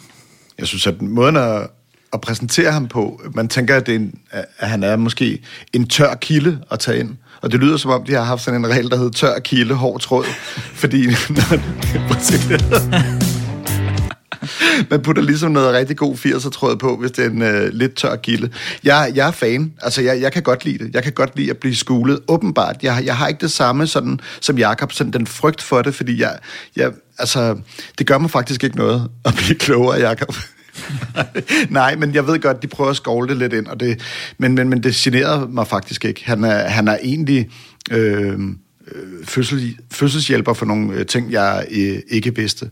At øh, Michael Strunge hoppede ud helt derop fra, og bro altså, spørger det fra? Ja, bro spørger ind, ja. Helt op fra, ja. ja. Første bro. Stuen. Nå, okay, så er det ikke lige så vildt. Han, han fik lige en forstudet anklen, ja. men så skød han sig selv. Hvis du kun har et spørgsmål, bro, hvad skal det så være? og han har hoppet øh, ned helt derop fra. Helt derop fra? Ja, helt Ej, jeg, bare, jeg prøvede faktisk, altså helt jeg prøvede at klippe det ud, fordi jeg synes netop, at det fremstiller ikke bro særlig godt, og det synes jeg faktisk gør det synd. Øh, også fordi han bagefter, det kunne, men det er fordi, han snakker lidt om i, men bagefter siger han, wow. Eller altså, du ved, det er bare ikke lige den der, det er sådan... Men det er også, det er, ja, wow. langt hop. Men, men jeg, jeg synes da, at Bro, han er lidt en foræring til det her program, fordi det, det i virkeligheden mangler, er måske noget tyngde, og han altså, han så nemt ved at, ligesom at se, at ah, jeg lever mit liv forkert, fordi jeg har læst det her digt. Altså, det er jo, det er jo en gave til programmet, at der, der ja, går noget for han er, kongekast til det der. Fuldstændig, og jeg ja. bliver nødt til også, altså jeg skal simpelthen passe på, at jeg ikke kommer til at kritisere et program for meget, som jeg egentlig langt hen ad Og du vejen... får lov at samle op til sidst, egentlig, jo. Ja, ja, det er rigtigt. Men jeg vil bare sige, øh, bro, øh, kan man jo sige, hvad man vil om virkelig øh, flink og dejlig dreng, men han er jo også øh, øh, garant, eller hvad hedder det, øh, altså, der er jo mange, der ikke ved det her. Så at bro bliver kastet foran bussen nærmest, og sådan, nah, men han ved ikke engang noget. Men altså, hvis min 16-årige søn skulle sidde og se noget om Michael Strunge, så ville han nok ikke, jeg ved ikke, hvad han ville sige, men det var jo på en eller anden måde nok lidt bro-agtigt. Jamen, han er jo nå, også 23, fu- altså. Jamen præcis, ja, ja, det er jo- det. Jeg, sy- men han, jeg, jeg, Alle kan jo ikke vide alt om Michael Strunge, og lige nu er det bro, der ikke lige ved noget om lige det, eller han får det at vide. Og, Og dejligt befriende kaster han sig bare ind i det. Altså, Ja, han, er ikke, han, han, står, han er ikke bange for at ligesom sige, "Men det vidste jeg ikke lige noget om. Og det, det er alligevel altså, stor sådan, øh, hvad hedder sådan noget, grounding i en 23-årig. Det synes jeg. Men der, hvor jeg faktisk lever mig allermest ind i det her program, det er, øh, da vi er hjemme ved Paul Krabs, hvor han sidder og kæmper lidt med at skrive den her tekst og sådan noget. Der synes jeg, hvor det bliver sådan lidt musikernes værksted. Mm. Det er sådan der, hvor jeg er mest involveret, men vi får ikke lov at være der særlig lang tid, så skal vi videre øh, til noget andet. Hvad, hvad, hvad kan I bedst lide ved det her program? Øh, jamen, jeg tror egentlig bedst, jeg kan lide det, der er altså det oplysende omkring det. Og måske vil jeg lige så gerne have set på DRK et program om strunge, og så have set det andet program bagefter, hvor øh, Paul Krabs skulle lave et stykke musik om noget. Jeg, jeg tror, det er der, hvor det clasher lidt for mig, at det der mix i, at vi er lidt bange for at kede seeren med noget Michael Strunge, og, og, vi, og vi skal dermed øh, prøve hele tiden at gøre det lidt festligt, i stedet for bare at, at øh, ren røv tror de. Vi har set lidt det samme for nylig i et øh, program om øh, de forsvundne eventyr, Åh, ja. som blev sådan lidt øh, halv true crime og halv dokumentar om om øh, H.C. Andersen, ikke? hvor det sådan... Altså, det var virkelig, der, der blev man snydt. Ja. Altså, det var, øh, der blev man snydt til at lære noget. Det var bare sådan noget, vi skal på, ja, nu skal vi ikke gå igennem den hele, øh, den anmeldelse igen, men det var bare, øh, nu løser jeg myst, eller det gør jeg ikke, men I har lært noget om H.C. Andersen. Præcis. Hvad, ja, hvad er alternativet? Altså, hvis man gerne vil... Der er den ene side, som er en helt tørre strunge dokumentar. Ja. Halvanden time, ja, ja. og så dykker vi helt ned i 80'erne. Øh, og så er der, at vi skal lære noget af Michael Strunge på en sådan lidt opløftende mm. måde. Hvad, hvad, Jeg synes, alternativet er, at programmer, øh, altså nu skal vi væk fra, at de skal vare enten 28 eller 43 minutter. Fordi det her havde garanteret været rigtig godt. Nu siger jeg bare 35 minutter. Men det er som om, at alle bider godt lige kunne, kunne lige blive strukket lidt. Man kan godt lige få sådan lidt mere viden om strunge, lidt mere af ham der magisteren, lidt mere i troldmandens værksted. Øhm, men det er ligesom om, det er lige, alt er lige blevet mast ned, ikke? Men vi skal også huske på, netop for ikke at, at det, altså det er jo det, det, den opgave, det, som, som er jo, altså som formatet er jo at, at poppe øh, øh, lyrik lidt op, ikke? Og gøre ja. det interessant, og gøre det med nogle, en, en kendt musiker, der ligesom fortolker det, og får en følelse ud for det. Og på den måde, kan man sige, så er det jo lykkes fint. Altså, der er det jo... Nå, men jeg, og jeg synes også, det er, altså, øh, jeg synes, det er en god hyldest til Michael Strunge, for eksempel mm. i det her. Altså, det, jeg, det, var heller, det er heller ikke for, for det, det. Jeg synes også generelt, at de, de klarer det meget godt, men jeg, jeg kunne godt, altså, det kunne bare godt være bedre øh, med, med at putte lidt mere længde på. Det Øh, men jeg mig- ved også, at der er nogen, der ikke har tur. Altså, der har siddet en anden redaktør på DR og sagt, det, det går ikke. Mm. Altså, det tvinger dig bare til at, tage stilling til sidst. Hvad, hvad, hvad kan jeg så bedst lide, eller hvor passer... Jeg kan bedst lide bro-delen. Jeg vil sige, jeg kan, godt, jeg kan bedre lide bros nummer, men det passer bedre til krabs. Så sidder jeg og tænker lidt på det, og jeg kommer der ind i lyrikken, og de er gode til at lave øh, grafikken også, så jeg er med på den sådan øh, vokale, øh, lyriske godt. rejse, og det synes jeg er et godt øh, øh, knip. Ja, men det var faktisk også en af mine kæmpe plusser, den måde, de ligesom tekster det på. Fordi det bliver ikke sådan helt tørt, nu skriver vi teksten, men det er også nødvendigt, at man kan altså læse teksten, som man egentlig forstår digtet undervejs. Ikke? Og så befinder vi os i en helt særlig periode i tv-historien, hvor øh, det er meget svært at lave et program uden et droneskud. Og jeg tænkte, vil de bruge det her? Vil de bruge det i en strunge? Og det gør de. Der er selvfølgelig et droneskud. Nå, der er der noget for den gård der også med, mm. med tårnet. Ja, ja. Øh, Hvorfor er det, den går? Det ved jeg ikke. Ja, Men Nå, ja. jeg har faktisk sovet på den en gang. Øh, Kan det være Det er derfor, tror du? jeg hoppede ikke ud af noget vindue, men det var der, hvor Jamen, man det er det samme går alle, alle programmer, ikke? Et- Det, så meget ved jeg ikke om det. Okay, det tror jeg dem der. Men det har jeg faktisk også skrevet det som, hvorfor er vi lige på Lolland? Ikke fordi jeg har noget imod Lolland, men det kunne godt være, der var en, det var. Ja. hernede, Danmarks digtere startede, ja. eller der ja. var en Alle skole. digtere startede ja. på den gård. Ja, det- det tror jeg ikke. Det tror jeg Så heller meget er jeg ikke inde i stoffet, men... Det, Men der er jo sådan en flot natur og sådan noget. Det kunne godt være, at det var inspirerende, men så ja, Ja, går ja. de jo kun lige en halv time, og så kører de hjem. Ja. Ja. Altså, så jeg var også meget, hvor, hvorfor lige der? Jamen, jeg tror, det er, fordi det passer godt til der, hvor de skal spille koncerten i den der lade. Det er nok det, de har valgt det ud fra. Nogle gange er det ærgerligt, hvad man, hvad man ikke må sige altså i fjernsyn, fordi formentlig er der nogen, der har set det der sted på Lo- Lolland og tænkt, det er en fed lokal. Det tror jeg også. Det, en fed, det ser godt ud, rummet er dejligt, der er lige plads til de mennesker, der skal være. Det gad jeg på en eller anden måde godt, at man måtte sige. Ja. Vi er, ja. vi er på den her gård i Lolland, fordi det er vi. Det ser monsterfedt ud. Ja. Så nu går vi i gang. Ja. Altså du ved, altså, fordi det andet, det bliver en forvirring omkring, hvorfor vi er der. Men ikke det kommer ligesom her for nogle år siden, hvor man lige pludselig måtte høre til rettelæggerens spørgsmål, så blev det bare acceptabelt. Det var jo også for 10 Ja. år siden, var det jo big no-no. Der Ja. kunne man jo sige, det jeg tænker, når jeg ser laden Ja, ja, på præcis. Lolland.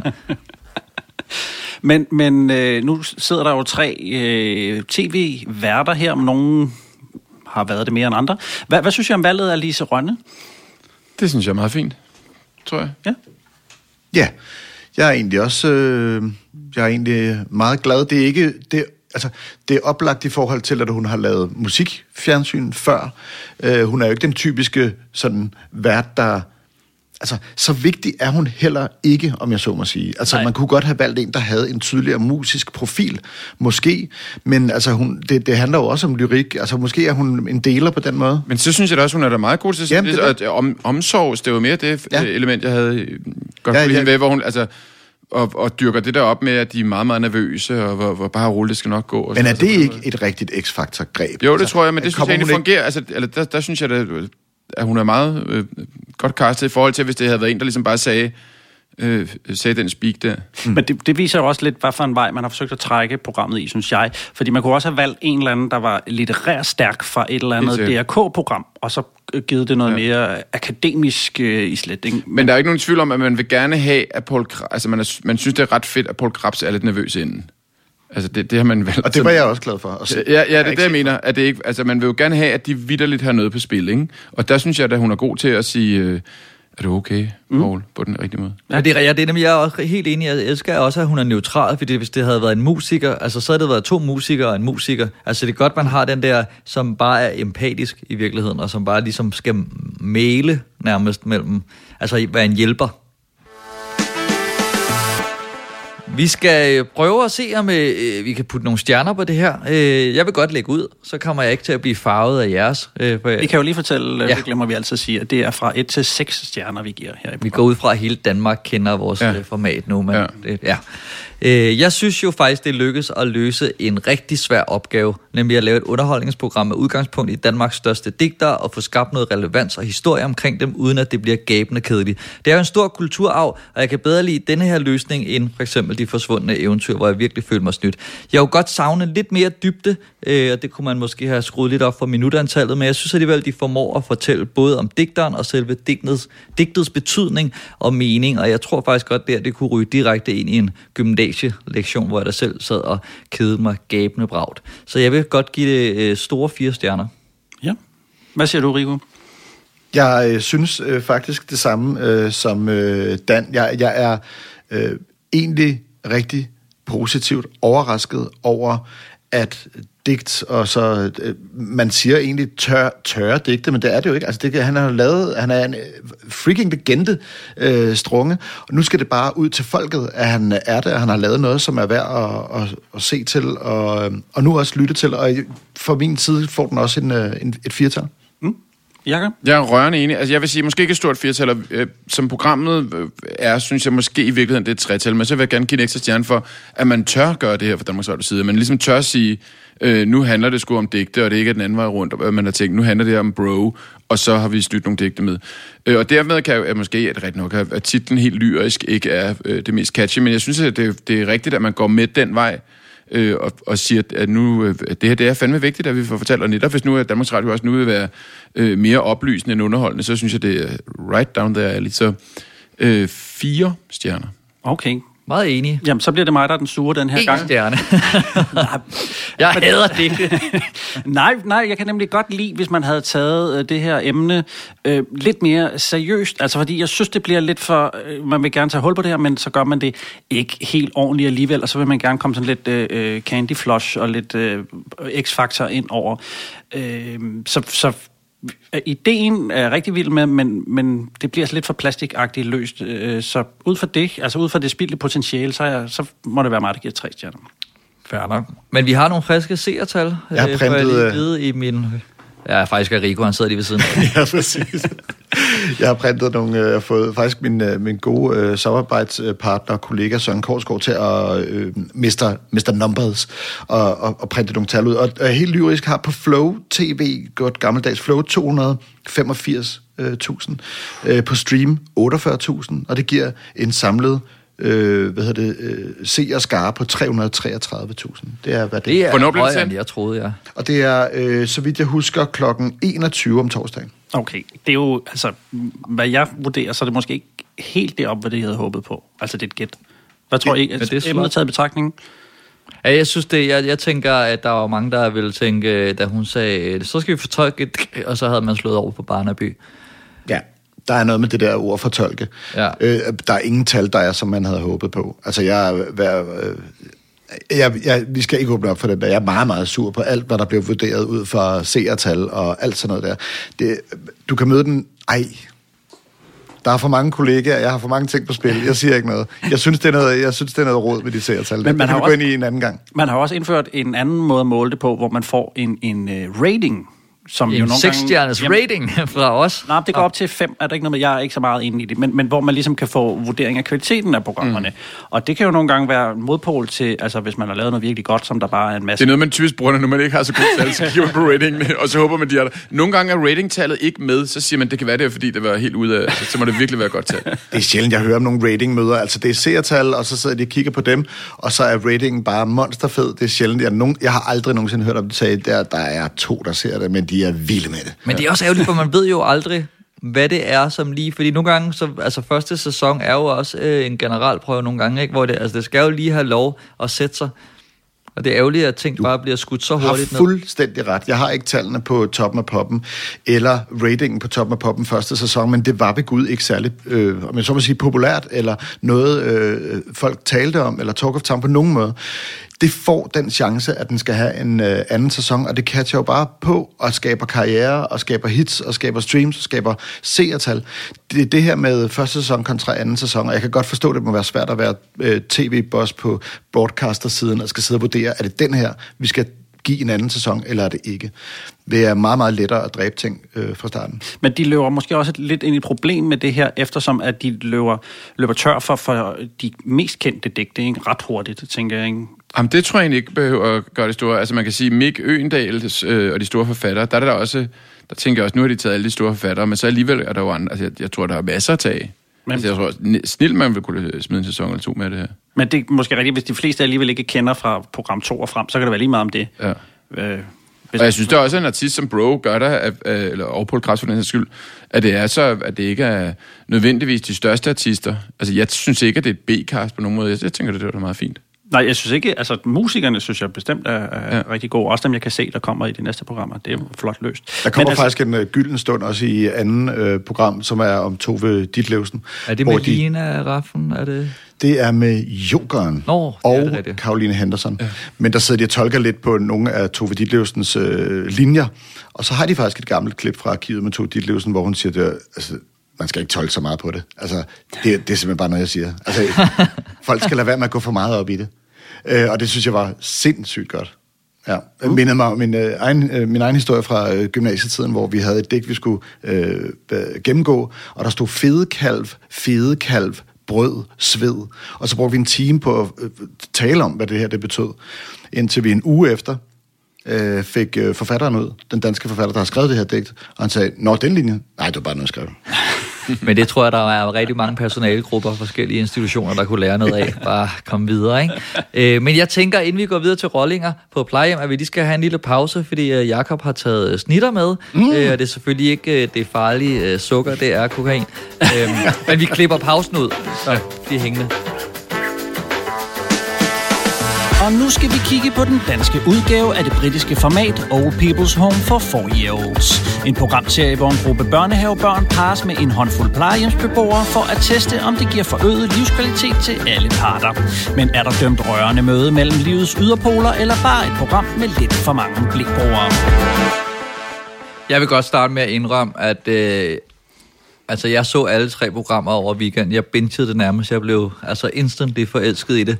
Mm. Så jeg er allerede, altså har spillet min godt ud over det. Men jeg synes hele det der med, jeg, jeg havde måske forventet noget, jeg det ved ikke rigtig, hvad jeg havde forventet, men det der med, hvad skal man sige, at bruge det grå guld og forandringer, eller hvad hedder det, erfaringer og sætte det sammen med nogle andre og sådan noget, er noget, der bliver snakket rigtig meget om, øh, men jeg synes ikke, det virker som om, det bliver gjort så meget ude i virkeligheden. Og, og det der med at bruge øh, menneskelig kontakt med sådan helbredende forhold, eller med for, helbredende formål. Og der synes jeg, det her var, altså selvom det er et meget stramt, nærmest sådan gaming-agtigt format, altså, jeg synes fandme, at det er godt. Jeg er fuldstændig øh, enig. Det er svært ikke at komme til at sige for meget for Ja. hurtigt, så lad os sige, at vi vender tilbage til det. Men, men øh, det, jeg bliver nærmest allerede sur, øh, men jeg bliver sur på folk, der siger, nej, jeg ser ikke tv, jeg kan ikke lide noget tv. Fordi det her, det er jo tv, der vil noget, der vil rykke, der vil rykke noget. Det vil det, og det gør det. Øhm, angiveligt så har de jo forlænget den her ordning, de har med børnene, også selvom der ikke er kamera på nu, øh, fordi det bare har gjort så meget for, for de ældre. Det her, det er et øh, program, hvor jeg var meget spændt på, hvor længe der gik, før jeg ligesom brød sammen rent øh, grødteknisk. Der, grødteknisk. Hvor lang tid gik der? Jeg tog ikke noter på det. Jeg tror, det var 6,5. Fordi, Nå. jeg, fordi den første, der tager, den første gang, de prøver at ramme mig, der tænker jeg, nej, nej, nej. Der lukkede du øjnene. Ja, præcis. Jeg har set fødsler. Jeg har set fo- folk falde på ski. I får mig ikke. Men de fik mig. Ja. Jakob, hvad havde du af forventninger til det her program? Jamen, jeg havde mm, præcis de samme forventninger. Jeg, jeg tænkte nemlig også, at det her, det er, da jeg hørte om ideen, øh, inden jeg så det, så tænker jeg, at det her det er et program, hvor nogle øh, øh modbydelige øh, øh, tv-udviklere ligesom har tænkt, nu, nu lurer vi koden, vi har noget med nogle små børn, nogle gamle mennesker, så laver vi noget social change øh, på, en, på en lusket måde. Øh, og man må bare sige, det lykkes jo, og præcist, altså det her, det er sådan et program, hvor igen, jeg synes, det er simpelthen genialt set at, at lægge det på Danmarks Radio. Altså det her er det jo øh, om noget, øh, også public service, og, og om noget, et program, hvor tv kan noget, øh, øh, og ved at lave sådan et øh, lidt fjollet øh, eksperiment, vil nogle øh, øh, sociolog-studerende øh, sikkert kalde det, men, men hvor det jo, det, man må bare sige, det lykkes, og så oven i købet er det jo rørende øh, at følge med i at se på. Så læste I den artikel, jeg sendte til jer, tilfældigvis? Okay, der er... Der er øhm, Sorry. Jamen, det gør ikke noget. Altså, I får også meget lort fra mig, og det er jeg også rigtig ked af. præcis. Jeg, helt- Jeg så billederne, tak for dem. Hvor er det Har I et job til mig? Så I det der, jeg sendte? Nej, nej. Nej, men der var øh, en eller anden øh, en, en lang artikel om nogen, der synes, man misbrugte børnene. Nå ja, det var noget Christi Dagblad, den tror jeg, jeg læste. Ja, ja, øh, hvor, at, altså, hvor man bliver sådan, hvor jeg blev, der blev jeg, der blev jeg faktisk ikke sur. Ja. Altså, hvor man tænkte, nu, nu arbejder hvor i den historie, jeg arbejder jo, jeg begyndte at arbejde hver dag i en SFO, hvor at der nogle gange har været øh, snak omkring, om de skulle have i julen sådan en, en, en øh, ældre øh, person ind, der kunne læse en julehistorie, øh, og det er der bare ikke rigtig overskud til, fordi folk er sådan lidt, åh, så kommer der sne, og så skal vi også lære det, og så skal vi holde styr på børn og alt det der, ikke? Og lige det her program viser bare, hvor meget sådan noget vil kunne, ikke? Mm. På et plejehjem ved Sjælsø i Nordsjælland er et ambitiøst eksperiment ved at starte. I de næste fire uger rykker otte børnehavebørn ind på plejehjemmet Jeg er så mange år. og vender op og ned på de ældres hverdag. Jeg er fandme helt ødelagt. Uh, må du ikke falde? Det kunne jo være sjovt, om der blev knyttet nogle bånd mellem de små og så os gamle. Håbet er, at børnene kan forbedre de ældres fysiske og psykiske tilstand, Man glemmer alt, når man sidder dernede med de børn. og at de ældre også kan bidrage positivt til børnenes hverdag. Jeg tror virkelig, det kunne være positivt, hvis man begynder at fokusere mere på det samspil, der kan være mellem lige præcis de her to generationer. Det var også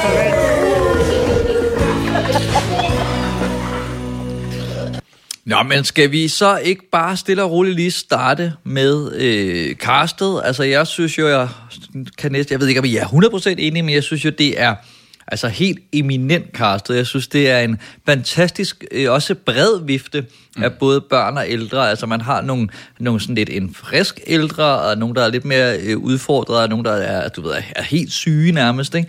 Øh, så jeg synes, man kommer øh, hele vejen rundt men at, at og også, også det der med, at man ikke lige har taget en med på 56, fordi man ikke lige kunne finde en, der var bedre. Altså alle sammen er ikke det gamle, hvis man skal i det. Ekstremt god øh, øh, casting på, på det her program, og som sådan en, der arbejder med den her slags til daglig, må man sige, man får solgt nogle programmer ind en gang imellem, hvor, øh, øh på, hvor øh, redaktør på på øh, tv-kanalerne siger, det lyder som en god idé, kan I kaste det her? Mm. Og øh, så nogle gange, så sker der faktisk det, at man kan ikke kaste, og så må man simpelthen lægge det ned, og det er jo pisse ærgerligt for et firma, der havde håbet at få nogle penge til at lave noget øh, øh, godt fjernsyn, men man kan simpelthen ikke finde menneskerne. Det er sket øh, flere end øh, to gange i branchen. Det her, det er eminent casting. Altså, at det, det, det er jo det her, man vil skrive i sit pitch. Vi har en, der er dude, en, der... Altså, det, mm. det er den udvidede Spice Girls. Altså, der er en for alle. Der, der er hele tiden en type, der du, du kan falde for, uanset hvilken serie Men også det der med, at i, i hvert fald blandt de, altså det, det er mest tydeligt omkring de ældre, men det der med, at der er en, der ligesom ikke tror på projektet, der er en, som, som tror 100%, altså det, det er, som du siger, det der cast, det havde man... Jeg så, jeg så den engelske, inden, inden jeg så den danske, og der tænker man, det der, det, det kan man ikke lave på dansk. Øh, så, så er det et eller andet fusk med, at de ikke kender hinanden, og de bliver hævet ind for forskellige plejehjem. Eller, eller. Men det, det er vidt, der, der lykkes her. Der, er en, der må være en kaster, der er gået hjem for det plejehjem og tænkt, der var den kraft Yep. Ja, jeg går på det pension det, nu. Det er jo det, der gør det så svært, fordi uh, de ældre må man formodes, at de bor det her sted, så de kan højst have fundet et plejehjem, og så tænke, okay, der er tre gode her måske. Mm. Uh, og børnene er så sammensat, som jeg forstår det, af forskellige børnehaver. Det er ikke en... Nå, okay. Øh, eller er det mig? Det ved jeg ikke. Ja, det ved jeg så intet om. Okay. Men det er heller ikke så vigtigt, vel? På en eller anden måde. Altså, jeg kan godt se, det er vigtigt, Lise at de Rønne ældre... skulle lige have kommet ind fra højre side. Ja, der er et, en børnehave. Jamen, jeg synes, det er øh, vigtigt, når man prøver at finde ud af, hvorfor det her fungerer, fordi havde det der cast bare været middelmåde, øh, så havde programmet ikke fungeret. Altså man skal have de der, der, der har den rørende historie, og man skal have de der børn, der siger de sjove ting, som man kender helt tilbage fra det der Bill Cosby-show. Øh, mm. øh, ham må vi jo ikke nævne. Men, men det var der sådan et i, i 80-90'erne engang. Og, og det, er jo, det fungerer på så mange planer, men havde det ikke siddet der, der havde så det været noget juks. Og så vil jeg bare sige, den der måde, og- altså, og nu ved jeg godt, det er et, et, et købformat, men, men det tager vi jo selvfølgelig med. Øhm, men de der måder, de præsenterer de ældre på, i mm. de der hero Marvel shot, altså det synes jeg var helt fantastisk. Jeg hedder Henning Torkesdal, og jeg er 94 år gammel. Jeg kom ind som soldat den 13. maj 47. Så kom jeg på Militærpolitisk Skole som elev og blev uddannet. Og i 1948, der blev jeg sendt til Tyskland. Og det var en, en rigtig god og, og, og spændende tid. Man følte sig som små konger, og man havde lidt magt, at man kunne dirigere lidt rundt med folk og sådan noget. Det var man jo ikke ked af, jo. Henning, så kører vi. Vi kører. Henning har kun boet på Sjælsø plejehjem i 8 måneder. Før det boede han hjemme og tog sig af sin syge kone. Min kone og jeg har været gift i 67 år. Jeg har både haft sølvbryllup, guldbryllup, diamantbryllup, krondiamantbryllup, og har fået øh, to gange et brev fra dronningen, hvor hun ønsker løbet. Min kone øh, var syg og kom på hospitalet. Ud igen, ind igen og ud. Og til sidst så kom hun så på, på plejehjem her på Sjælsø.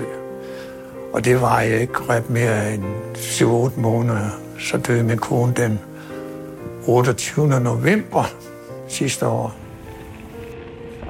Det har jo været en, en, en svær tid. Det er jo ikke særlig spændende at være alene. Selvom ens børn har været flink til at komme og besøge mig, ikke? så er det trist, når man, når man savner en, man har været gift med så mange år. Det er det. Altså, de her præsentationer er jo øh, meget til en lang side, og det prøver jeg, eller det plejer jeg øh, virkelig ikke at bryde mig om, for jeg når også at kede mig, men de her er så godt altså, stykket sammen. De har nærmest lavet øh, sådan en burgermodel, hvor de starter med, du ved, det er her fedt, eller sådan, du ved, den der hero shot, og så kommer der det der sådan et rørende historie, hvordan de har som regel alle sammen mistet en eller anden på en eller anden måde, og så kommer de sådan lidt tilbage til sidst også. Hvor klaveret kan virke, målklaveret i helt lyrisk kan virke sådan lidt gemagt. Altså sådan Ja, uden lidt, øh, snyd, eller uden at jeg føler, at det er forceret. Der virker det helt naturligt her, øhm, og man bliver jo revet reelt rundt i følelsesmanesien. Fuldstændig. Men det er også nødvendigt. Altså, jeg, jeg føler, og de, jeg synes, de er godt doseret øh, ud gennem alle tre programmer faktisk, men jeg, jeg synes også, det er nødvendigt, at jeg lærer de her ældre så godt at kende, fordi det giver jo, altså, ja, for at bruge det udtryk, man virkelig noget på spil, fordi mm. at de er jo, nogle af dem er jo nærmest har jo helt opgivet, ikke? Mm. Og så er jeg vild med faktisk også, øh, kan vi lige så godt tage med det samme med, at, at øh, hvad skal man sige, præsentationen af det her plejehjem, for man kunne også godt have kørt ned af, af den mørke sti om, hvor frygteligt at det er at være på et plejehjem, og der ikke er nogen øh, til at hjælpe dem osv. osv. Men jeg synes faktisk, det, det, det, det virker ikke så frygteligt. At man er kommet på plejehjem, det er jo ikke lige det. man ønsker sig, det, så ved man jo godt, at det er sidste station. Jeg tænker ikke, i min alder er der noget, der hedder en fremtid. Jeg kan blive meget ked af det. Jeg kan ryge ret langt ned i en lettere depressiv. At være sammen med børnene, det glæder jeg mig sådan til. Det gør jeg. Og det er jo livet. Ikke? De små rollinger.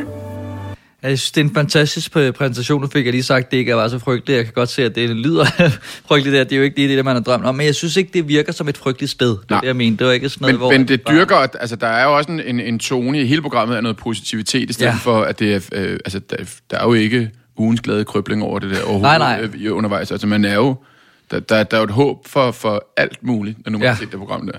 Og der er ja. tid til at dykke ind i alle de følelser, der ligesom er. Altså, der, mm. der er tid til det. Øhm, og, og, og dyrke tingene. Der er tid til Else. Mm. Ja, og det er faktisk Skal vi øh, tage hende? øh, skal vi tage- Er det hvidvinselse? Ja, altså, det er jo den, hvis jeg skulle have en af beboerne på en t-shirt, ikke? så det er altså så det er Else. Ja. Kan du være sød og give mig mit ja. hvidevin? Jeg har lavet mig selv en ordning. Ikke for klokken 11. Det er da perfekt. Det gør jeg aldrig. Nej, og hvad er klokken nu? Den er fire minutter i. Nå, okay. Nå, okay. Nå. Men eftersom jeg skal ned og arbejde igen, Else er en legende, og hun er, hun er, hun er fantastisk for programmet. Øh, fordi hun faktisk er en af de mest skeptiske mm. i starten af programmet. Hun siger, det her, det glæder jeg mig, altså med andre ord siger hun, jeg glæder mig 0% til det her. Jeg får intet ud af det, det bliver verdens øh, værste eksperiment, men lad mig lige gå, i, øh, lad mig gå med på jeres leg et øjeblik. Og hun har jo en kæmpe øh, øh, øh, forandring, ja. øh, udvikling i løbet af øh, programmet her. Og så... Øh, kan hun bare godt lide, og hun sætter grænser, og så kan hun lide sin hvidvin. Og det er en skarp, øh, skarp regel, der hedder øh, ikke, ikke før 11. Med mindre man skal arbejde. Nej, jeg kan elske det her klip, og, og jeg tænker, når jeg hører, det er mig om fem år, det der. Altså, så... Præcis.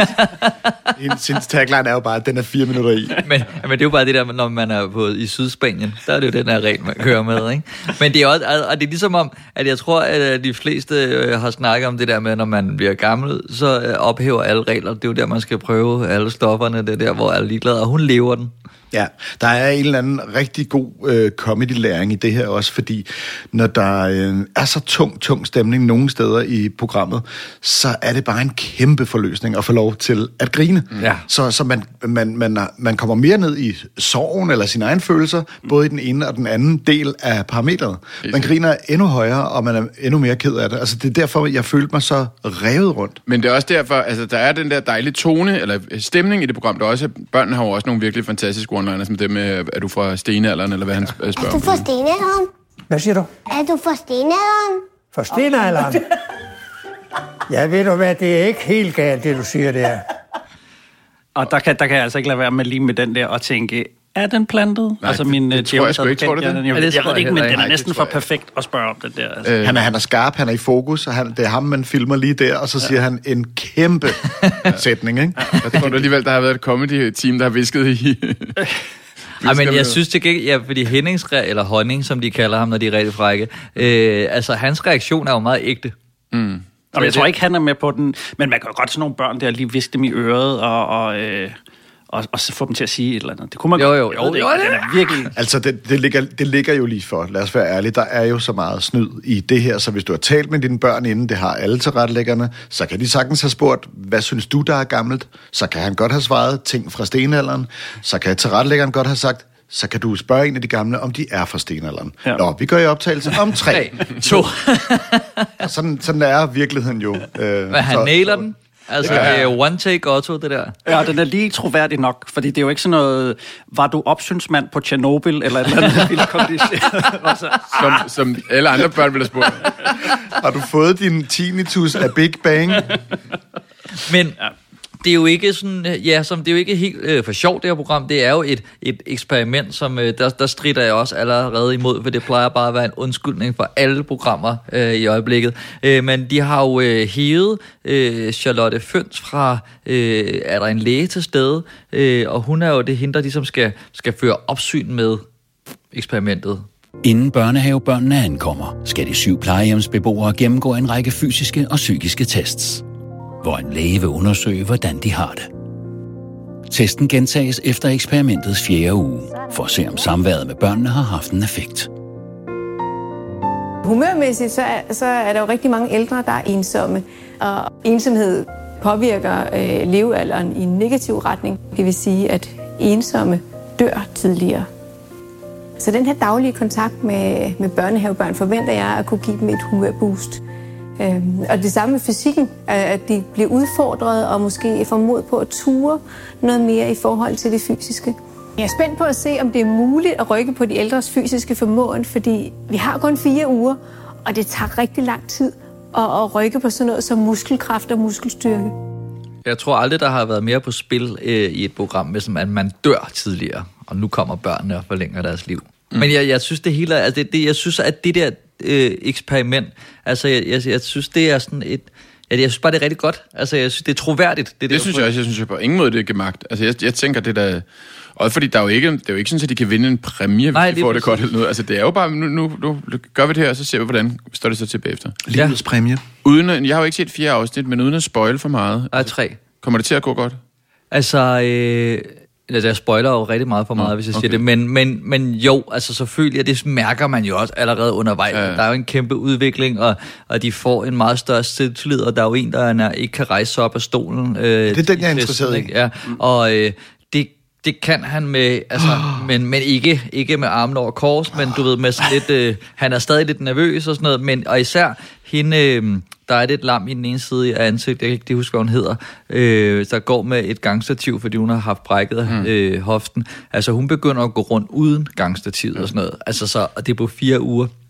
Så jeg synes altså også Jeg bare vil sige, det vil også være en dårlig øh, bogstilrettelægger, hvis det gik værre. Det er sådan et program, hvor man gerne vil have alle optagelserne, inden man klipper programmet ja, i, i hvert fald.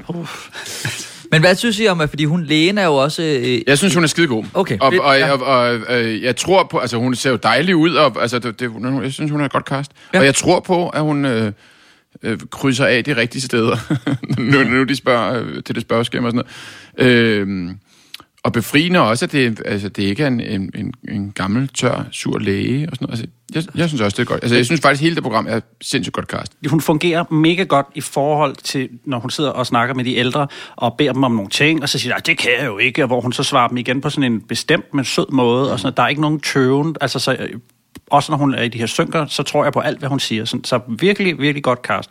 Man kunne have ønsket måske, at hun havde rykket sig 8 cm frem på stolen, så lyset ikke øh, reflekterede i hendes Det briller. tænker jeg også. ja, Det var alligevel utroligt, at, man, øh, at der ikke er en fotograf, der har stoppet det der. Ja. Fordi at man kan aldrig se hendes øjne, fordi hendes briller, øh, der er et eller andet, der går Der er den der firkant for sådan en, øh, en one-by-one-lampe, der har stået øh, ved det, det, det, det, det, er meget, det undrer mig. Ja, det må også være sådan en ærgerlig, ærgerlig en. Men, men jeg er helt enig. Jeg synes også, hun er øh, både troværdig og dejlig og empatisk og, og alt det, øh, hun skal være. Og men der vil jeg lige sige til den fotograf, der ryger altså en stjerne herfra på den lys. Nå. Der er du på nippen. Det er RB. Men, men i løbet af, af de her, øh, det er jo så det, altså i løbet af de her, øh, det her eksperiment, der skal de jo altså lave en masse ting. Der er jo nogen, der har arran- arrangeret nogle forskellige, øh, hvad hedder sådan noget, begivenheder, øh, eller lege og ting, og så er de skal lave sammen med, med børnene. Børnene og de ældre skal tegne portrætter af hinanden. Og hver af de ældre er på forhånd blevet matchet med et børnehavebarn. Tegneøvelsen skal hjælpe dem til at lære hinanden endnu bedre at kende. Kan du tegne mig? Så du skal tegne mig? Ja, jeg skal tegne dig, det kan jeg ikke. Jeg kan godt hjælpe. Vil du godt hjælpe mig? Det er godt. Du har fået lidt stort hoved. Det må du undskylde. Altså, det er så sødt, at de allerede begynder at bonde lidt her. Jeg kan også godt afsløre, at igennem de tre programmer, så bliver øh, de her, øh, jeg vil næsten sige, udfordringer, bliver øh, altså større og større udfordringer for især de ældre, hvor de skal ud og, og løbe øh, et løb og ud og plante noget i en have og sådan noget. Men hvordan synes I, de fungerer? Bliver det for konstrueret, eller køber I 100% den? Jeg køber 100%. Altså fordi, og det gør jeg, fordi at det jo det netop bliver sagt, at det her er et eksperiment. Øh, derfor virker de der lege øh, og, og forskellige ting, de skal igennem, virker ligesom troværdigt, at det skal det, i og med, at der bliver fortalt i starten, at det her er et eksperiment. Hvis nu de ligesom bare skulle ind og hænge ud med de der, så ville jeg tænke, hvorfor skal de alt det? Kan de ikke bare hænge ud? Men, men fordi der ligesom bliver fortalt fra start af, at præmissen er, at vi skal igennem nogle ting, ja. så synes jeg, det er i orden. Det synes jeg også er dejligt, fordi nu er vi jo alle sammen glade, og jeg er åbenbart den sure i dag, men hvis der, hvis der er noget ved det her program, som ikke er perfekt for mig, så er det, at på et tidspunkt, så to tredjedel inden, der begynder det at, at tabe lidt tempo, i hvert fald i, i øh, program 1 for mig.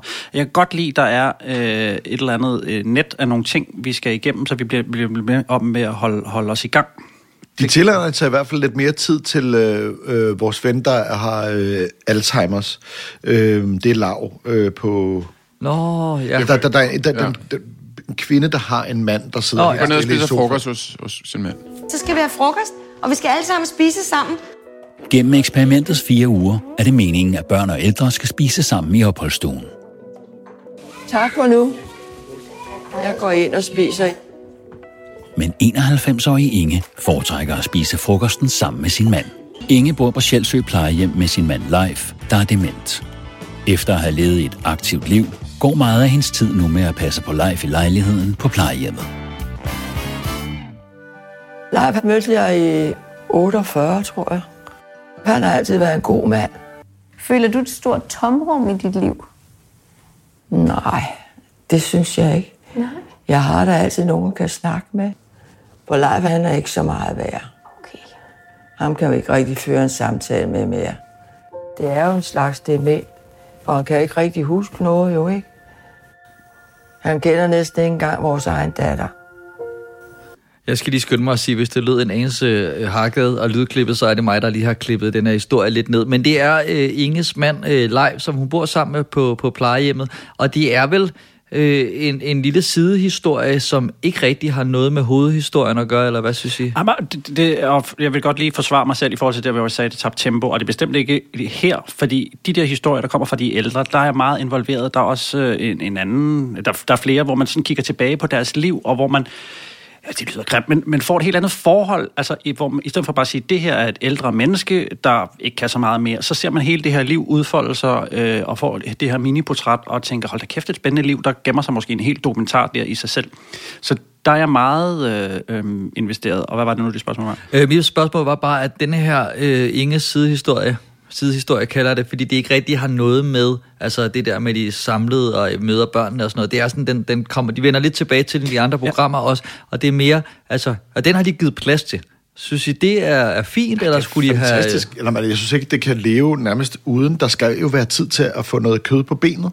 Altså, der skal være noget at, at, at knæve i, og det er de her historier, der jo bygger op hele tiden. Ikke? De, de, de ved jo, altså, eminent klippearbejde, øh, mm. manusarbejde, øh, tilrettelæggelse er det, fordi at vi bliver revet rundt, og det gør de her ting også. Altså, at vi får noget, noget kød på benet, der kommer øh, gamle billeder, og vi får foldet nogle historier ud. Det synes jeg er det, der gør, at det andet virker. Mm. Jeg, jeg har brug for det. Ja. Helt sikkert. Ja, jeg var også bare prøvet lige at være øh, djævelens advokat der. Det virkede ikke. Kunne, nej, nej, jeg prøver at presse jer ud i øh, et eller andet, vi ikke kan lide. Altså, ja, men jeg er jo også øh, selv meget begejstret for det. Jeg kan også godt lide måden, de præsenterer børnene på, at de ligesom... Altså, det kunne man have løst på ret mange måder, tænker jeg, og de har valgt at gøre det gennem forældrene. Og så synes jeg er meget sådan, social og udadvendt, øh, hvilket jeg synes er sådan en personlig egenskab, som jeg for eksempel ikke havde, da jeg var lille. Det synes jeg er enormt positivt. Han møder nye mennesker og er ikke bleg for bare at gå ind og tale med folk, som han ikke nødvendigvis har en relation til i forvejen. Tømmer, tømmer, tømmer, tømmer, tømmer. Han øh, er en nysgerrig dreng, og øh, det kan føre til nogle super hyggelige samtaler. Det kan også nogle gange være en lille smule irriterende, øh, når der kommer sådan 20 spørgsmål fra professoren. På plejehjemmet er jeg spændt på, hvordan at han tager det at blive introduceret for et ældre menneske. Altså, vi taler om, at det ældste menneske, han har en relation til nu, er vores forældre, som er 70. Ikke? Det, der er så skørt ved det her program, at det er, at det er castet så godt, at selv forældrene ja. er castet godt. Ja. Og deres køkkener er pæne. Og, Jamen altså, det er, altså jeg, jeg kan ikke forstå det. Nej, jeg, jeg, det, selv det der var jeg også imponeret over, fordi første gang den kommer, den præsentation af et barn, så tænkte man, gud, den, her, den manglede man måske. Altså det havde jeg ikke engang noget at tænke over, at jeg gerne ville høre, hvor kom de fra. Jeg nåede lige at tænke, hvem har sagt ja til, at deres børn kan være med i det der på den måde? Og så får man en forklaring på, at, at det er også helt normale mennesker, der er ligesom Ja. velfungerende, der, der, der er ligesom bare, er heller ikke blevet snydt ind i et eller andet tv-program. De har, de har ovenikøbet sagt ja til at få et tv-hold hjem og fortælle om deres barn. Og der har jo siddet nogen, og, og altså nogle udviklere har tænkt, hvordan får vi det her med? Hvordan får vi lige præsenteret Otto på den bedst mm. kortest mulige måde? Og jeg kan, ikke, jeg kan ikke se, at der kunne have været en mere effektiv, øh, kærlig måde. Men lige i, i den her, det var måske der, hvor jeg ikke var ved at græde, og ikke var ved at dø af grin over de der soundbites og sådan noget. Men, men så kommer der en anden historie senere, som jeg synes er mere relevant med en ung gut, som bruger lidt for meget tid på iPad'en, mm, hvor man tænker, hold ja. da op, er- det det, han kan få ud af det. Der er også noget øh, på spil øh, for ham. Ikke? Så, så der, der, den synes jeg var en bedre øh, lille øh, mm. portræt af ham. Ja, jeg er helt enig. Og så altså den der, man kan sige, det er jo også sådan en blanding af, af, af virkelig mange gode sådan, greb i forskellige ting, det der også med, altså det er jo sådan uh, hele den der sektion, de har nærmest med kids say the darnest thing, altså der er der en forælder, der er blevet, en mor, der er blevet rigtig glad for denne her. Ved I, hvad gamle mennesker er for nogen? Ja. Ja, det ved jeg godt. De har ikke særlig høje ben, og fordi de er ved at blive lidt gamle. Så går vi have sådan en stræber på os. Ja. Det har vi en mor, fordi hun er også lidt gamle. Der er en mor, der har fortrudt lidt den tilmelding. Men, men jeg synes også, at programmet fungerer i og med, at det er sådan en win-win, at de ligesom gør noget godt for hinanden. Også at- det forældrepar, der var før, der sidder og siger, vi er spændt på at se, hvad vores øh, søn siger til at hænge ud med nogle gamle mennesker, og hvad, hvad, han ligesom vil få ud af det. Ikke? Så på den måde er det jo ligesom, altså, det, det, det, derfor er jeg meget uenig med den, øh, øh, var det Kristelig Dagblad, øh, der trykte? Nå, ja, ja. Det var det med, med at, at børnene ligesom var gisler i det. Det synes jeg, altså, de, de vinder lige så meget, øh, bare på en anden måde, øh, end de ældre. Ja, ja, men jamen, jeg er helt enig. Jeg synes også, det er, er, er, det er meget, meget ensidig artikel. Men det er også bare en god idé fra bunden af, synes jeg. Altså, det, det, det er ja. godt tænkt, og det er jo noget, der er på en eller anden måde op i tiden, og der, der er en, en grund til, altså det, det er public Hvorfor er service, og så på en virkelig underholdende måde. Hvorfor er det, der ikke øh, har været der før, det, det program? Det er det, man ja, tænker... Det, jeg tænker på, det, kunne også, det skulle have været for 10 år siden. TV-udvikler tænker man, hvorfor... Altså, ja. hvorfor Men fordi jeg man tror, det hver gang har det været, så har det været den kedelige vej. Ja, det altså, eller man har ikke tur at vise... Men det er jo et meget, meget simpelt greb, ikke? Ja, Sæt nogle ældre helt små og nogle helt gamle sammen, og så se, hvad der sker. Jo, men altså, man har jo lavet det mange gange med, at så siger børn nogle sjove ting, og så er der nogle ældre. Men, men det der med ligesom at få eksperiment, eksperimentet ned over, og så rent faktisk også altså være tro mod eksperimentet, og tænke, okay, vi bliver nødt til at tænke de her, de her levels igennem, mm. hvor, de, hvor de starter med at tegne hinanden, og, og så skal de øh, lave, lege alle mine kyllinger, og så skal de ud og plante en blomstamme, altså så vi også hele tiden hæver niveauet for de ældre, og, og følge, hvordan de får. For det er jo også sådan en ting med, at, at hver barn får ligesom en hovedvoksen, hvis man kan sige det sådan, så knyttet til, og de begynder også at knytte en bånd, og, og begynder at snakke lidt sammen, og der er en meget lille sød i en senere, øh, jeg tror det er program 2, hvor der er to børn, der kysser hinanden, og så kan de ældre lige se, nå, var det dig der kø-? Altså, du ved, så der, der sker så mange ting, som, altså, så, så selvom alle idéerne har været der, altså, så er det altså, kæmpe hatten af for dem, der har fået, fået det her ud af Og det er så ikke nogen i, øh, i Danmark, der har fundet på det her program, åbenbart. Nej, altså, det er nogle danskere, der er helt med på, der har forløst det her, helt fuldstændig fremragende. Men det der med de øh, øh, mange, den, den store bue, de mange små indre buer, øh, konflikter, opbygning, altså der er hak ved hele baduljen. Vi har jo tidligere kigget på et program, der handlede om nogle Øh, studerende i, i 20'erne, der flyttede ind på et alderdomshjem. Med sådan en, så vidt jeg husker, sådan en DR3-hat nedover, hvor man ligesom skal udsættes for noget. Øh, og det fangede ikke så meget vores interesse, så vidt jeg husker, øh, dengang. Hvor det her, der har man jo bare indbygget alt det her øh, kærlighed og... og Ja, det, det er fortalt på en helt anden måde. Jeg, jeg tænker på flere Hollywood-film, hvor man har det her øh, odd couple, der bliver sat sammen, der ligesom skal udvikle sig. Og, øh, Men er det ikke også, fordi man holder med dem? Altså, de har lavet et program, de har ture og sætte de gamle op som... Altså, så selvom de har nogle udfordringer og sådan noget, så er det altså øh, komplette mennesker, men, men sådan nogle helte. Ja, og selvom du ikke er i nogen af de aldre, som der er repræsenteret i programmet, så føler du, at du kan relatere. Ja. Normalt vil man sige, at det skal være nogle unge, fordi vi vil gerne henvende os til unge. Men her der gør du netop præcis det. De er enten øh, næsten lige blevet født, eller lige ved at gå bort. Og så samtidig så får du der skabt en øh, relation til dine seere. Ja, man fokuserer ikke på det der... Altså, man kunne sagtens have gået den vinkel, hvor man havde været sådan, her er... Øh, øh, Henning, han har ondt over det hele, han kan næsten ikke bevæge sig, han er ved at skyde sig selv hver anden time, og, altså, og så nu skal vi se, om vi kan nå at redde ham. Men det har de bare, det har de bare valgt at lade billederne lidt fortælle, at han er lidt, lidt øh, ondt i ryggen og så videre, ikke? Og det, det, det vinder det bare på. Men så lad mig spørge jer, der har set øh, flere programmer. Øh, konflikt, hvordan kommer det ind i de andre programmer? Fordi det var det, hvor jeg måske godt kunne øh, føle, at det blev mere og mere... Altså, Der er en lille konflikt i toren, hvor der er en, øh, en, en musisk pædagog, som ikke helt selv tror på det. Der begynder jeg at have en lille konflikt med hende. Øh, Jeg tænkte på, Dan, hvad du ville sige. Nu skal vi ikke tale om program 2, men det er netop i program 2, at damen med hatten kommer ud. ja, nej, du er heller ikke 100% fan, kan jeg se på dig.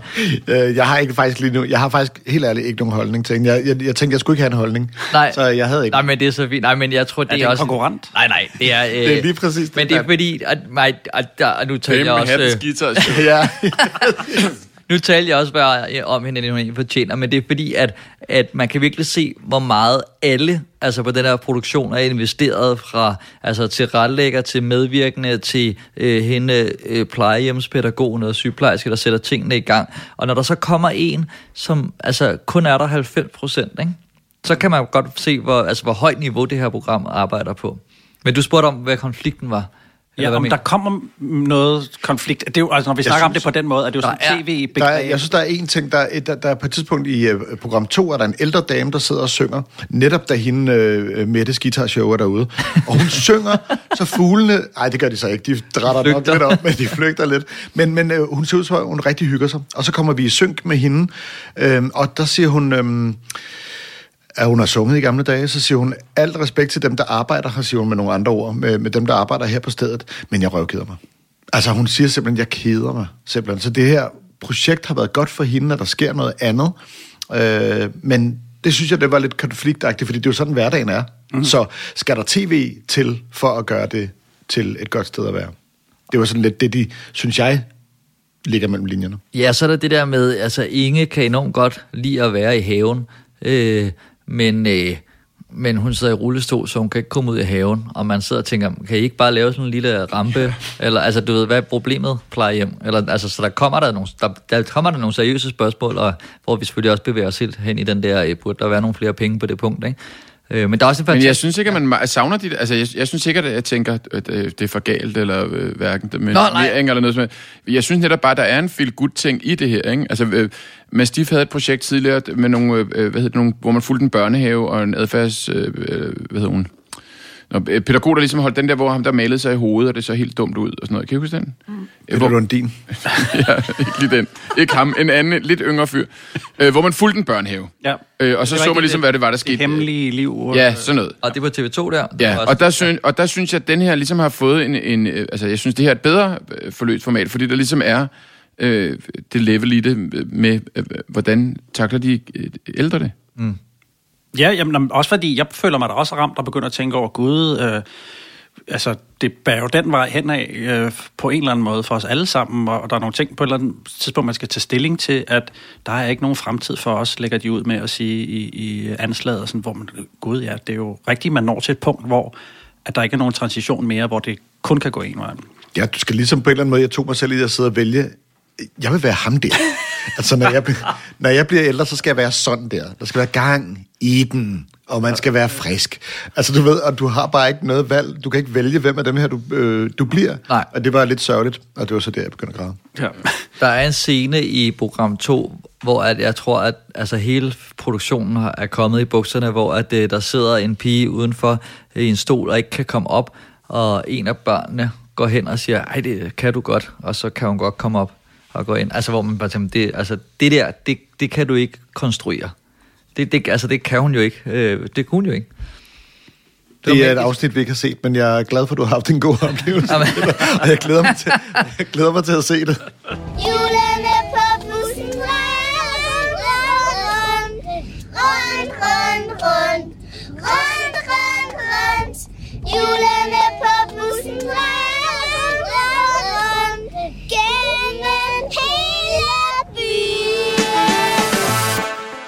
Jeg ved ikke, øh, om vi behøver... Altså, jeg ved, er der nogen, der... øh, vi- Ja, vi skal jo sætte nogle stjerner på det. Jeg har seertal.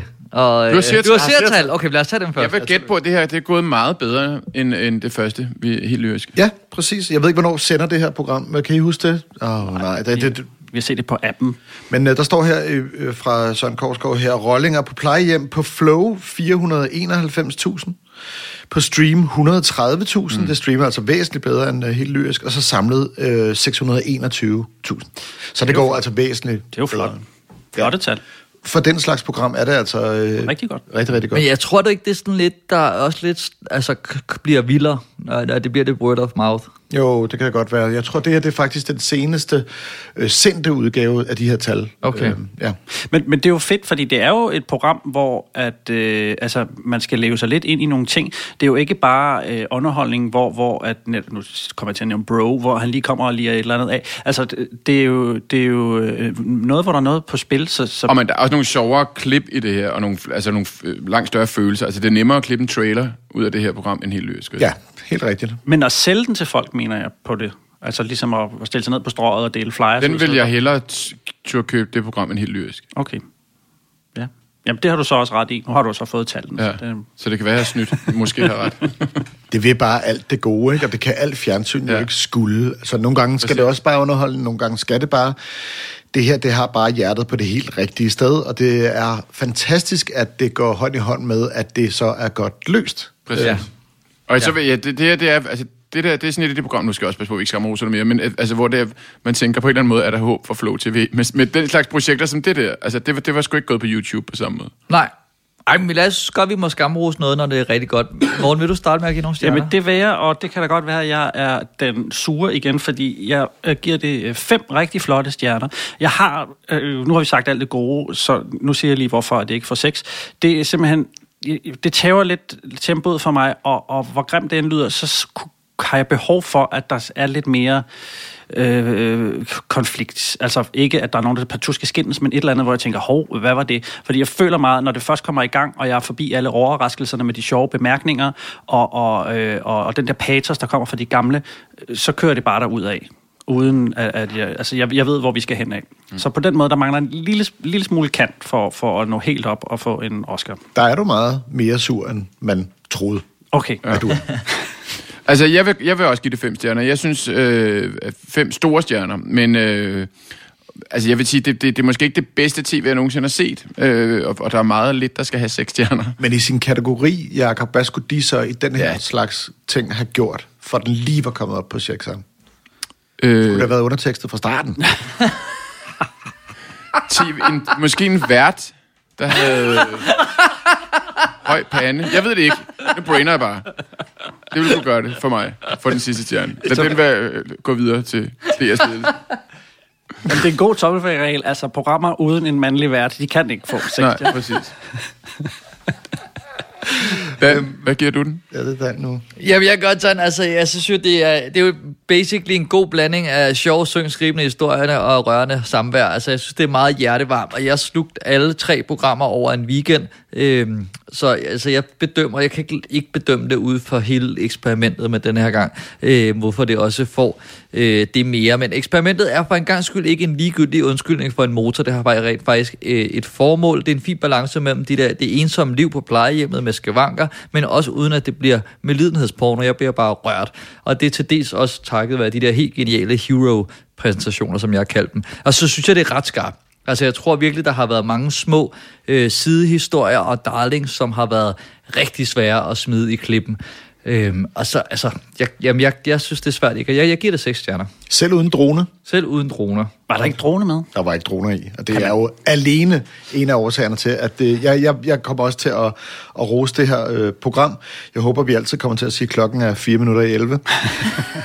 og det er tid til fest. Ja.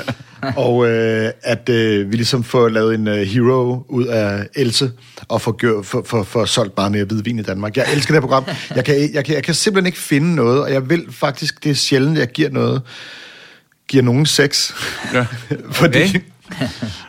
Men For- Else skal have... Men Else skal skulle have sex. Og det får hun øh, af mig. Det er en fantastisk, det er en fantastisk historie. Og jeg kan, ikke, jeg kan simpelthen ikke finde på, hvad det skulle være, der skulle gøre det her program bedre. Jeg vil gerne give seks stjerner til programmer, der har så meget på hjerte, formår at gøre det ordentligt. Og øhm, fuck, det cast, altså, det, det er for sindssygt. Men hvad med du, altså brillen? Brill, altså brillen, det, det, det er den, der trækker den stjerne ned. Ja, Fønsbys brille, eller Nå Føns- gud ja, men det, det jeg, jeg synes, jeg egentlig er en de- detaljeorienteret øh, person. Jeg, jeg lagde ikke mærke til det der med de briller der. Ja. Men der er der simpelthen noget lys, der går ned i, øh, ja. i Charlotte Fønses briller. Ja. Okay, så en, ting En mere, der kæmpe også er med. min bog. Det er musikken under de der hero-skud, Dan, du ja. er Ja. så vild med. Ja. Jeg føler lidt, det er den samme øh, øh, øh, klipper, der har valgt rockmusik som, som i det andet program. Tør kilde, hård tråd. Ja, ja, ja, det, Altså, hvis I hører det i natholdet, det blev hørt her først. Nå, sorry, Tør Morten. kilde, Jamen, hård jeg kan. Du kan lave øh, jinglen. Jamen, jeg går i gang med det samme. Øhm, Ellers så kan I få hende der fra afsnit 2 til at lave den i nat. Kan hun komme med i natholdet måske? Det kunne jeg så tager jeg noget hvidvin i stedet for. Kan du være sød og give mig mit hvidevin? Jeg vil lave mig selv. I har ret, jeg giver det også 6 At det har jo været øh, simpelthen så stor en fornøjelse at have jer på besøg. Det må jeg bare sige. Øh, og jeg virker både faktisk oprigtigt glad. Jamen, jeg er, ægte glad. Og det er ikke engang vores jubilæumsafsnit. Har hvorfor var vi ikke inviteret til Jamen, det? Og det ved jeg da heller ikke. Jeg tror, det var noget med, hvem der kunne, hvornår og sådan noget. Hvad nummer er det her så? 49. Men faktisk er det nummer Det er jo 50, det fordi vi har haft en sommerspecial. Jeg har haft to som er- sommerspecial, så det er faktisk nummer 51. Er du sød og ræk? Det er afsnit 50. Men det er fordi Morten har lavet noget med episodenummerne, så jeg bliver forvirret, fordi der er nogle af dem, der det skal ikke vi får ikke snakke om nummer. nu. Det er bare en special. Vi, inden vi runder helt af, så skal vi bare lige høre, nu er vores kæmpe lytterskare, de er blevet gjort opmærksom på en, der hedder Jakob Rising, en, der hedder Rico Wigman. Ja. Hvor kan man øh, støde på jer i den nærmeste fremtid? Øh, For mig så vil det blive mit private hjem. Øh, der er man ikke inviteret. øh, jeg holder simpelthen juleferie øh, allerede nu, og, og, og, og går og tuller derhjemme. Ja. Øh, hygger mig. Ja. Med hvidvin. Med hvidvin. Jeg har gjort mere portvin, vil jeg sige. Jeg har købt utrolig mængder af portvin den her jul. så det vil blive øh, øh, øh, med en lille bøgemand på. Hvis det er efter 4 minutter i 11, så Ja, er den ikke præcis. god. Så vil man kunne møde mig der. Jeg synes, Risings jul lyder som et program, vi kunne Ja, lave. det- Så. Det kommer ikke til at ske, Nej, jeg vil love dig. det kan jeg godt mærke. Vi prøver lige alligevel. Ja. Kameraet er blevet utrolig små. Ja. Øh, Rico, har du noget, der måske kommer mere ud til den brede offentlighed på tapetet det næste stykke tid? Jamen, øh, i øjeblikket arbejder jeg på øh, at lave næste års Zulu Awards. Mm. Vi lavede det også øh, i år, her 2019-udgaven med øh, Pilo Asbæk. Nu gør vi det igen, øh, ikke med ham, men med en ny vært. Øh, Hvem er det? Det må man ikke sige. Nå. Men, kommer men ud ved du, hvem det er? Der er ikke så mange, der hører det her. Ved Ej, jeg du, skriver, hvem det er? Jeg skriver bare random, og så vælger vi det dagen før. Okay. det bliver en øh, dansk mand med høj pande, der er glad, glad for portvin. Okay. Det synes jeg ikke lyder dumt. Så det vil jeg gerne pege på. Zulu Awards, vi skal, øh, vi skal mande os op, synes jeg, for at komme efter os selv. Øh, så øh, det, vi, har, øh, vi har nogle af de der sådan, små stresspletter i punktregionen i øjeblikket. Så det, det er godt for sig. Og det er også godt herop til jul, hvor ingen svarer, ikke? Åh, oh, det er så dejligt. Altså, net, jeg ved, kan vi hvor, tage stilling til det næste år? Jeg bare, oh, nogle gange glemmer jeg lidt, hvad jeg ikke kan lide ved øh, at lave Zulu Awards. Så det er jo det der med at skulle ringe rundt til alle Danmarks kendte. Jeg ved, hvor, øh, jeg ved, hvor Shaka Loveless holder, holder øh, hvad hedder det, ferie. Jeg ved, hvor Stefania Portalivo, hun skal hen. Jeg ved, jeg, jeg kan alle kendtes øh, kalender. Øh, det er lidt svært at holde styr på, og det er en lille smule stressende. Men jeg håber, der er nogen, der møder op den 13. februar i KB-hallen, og du også kommer, Jacob. I, I, altså alle sammen, Dan og Morten kommer. okay. Nå, men så fik jeg den invitation, jeg har fisket efter, ja. øh, mens mikrofonen var slukket. Han er altså dyr i VIP-barn, vil jeg lige sige. øh, Dan. Så, ja, jamen altså, hvor var det fedt, I gad komme. Det, øh, hyggeligt. Det var fantastisk. Tusind tak for snitter. Tusind tak for dejligt selskab. I siger til.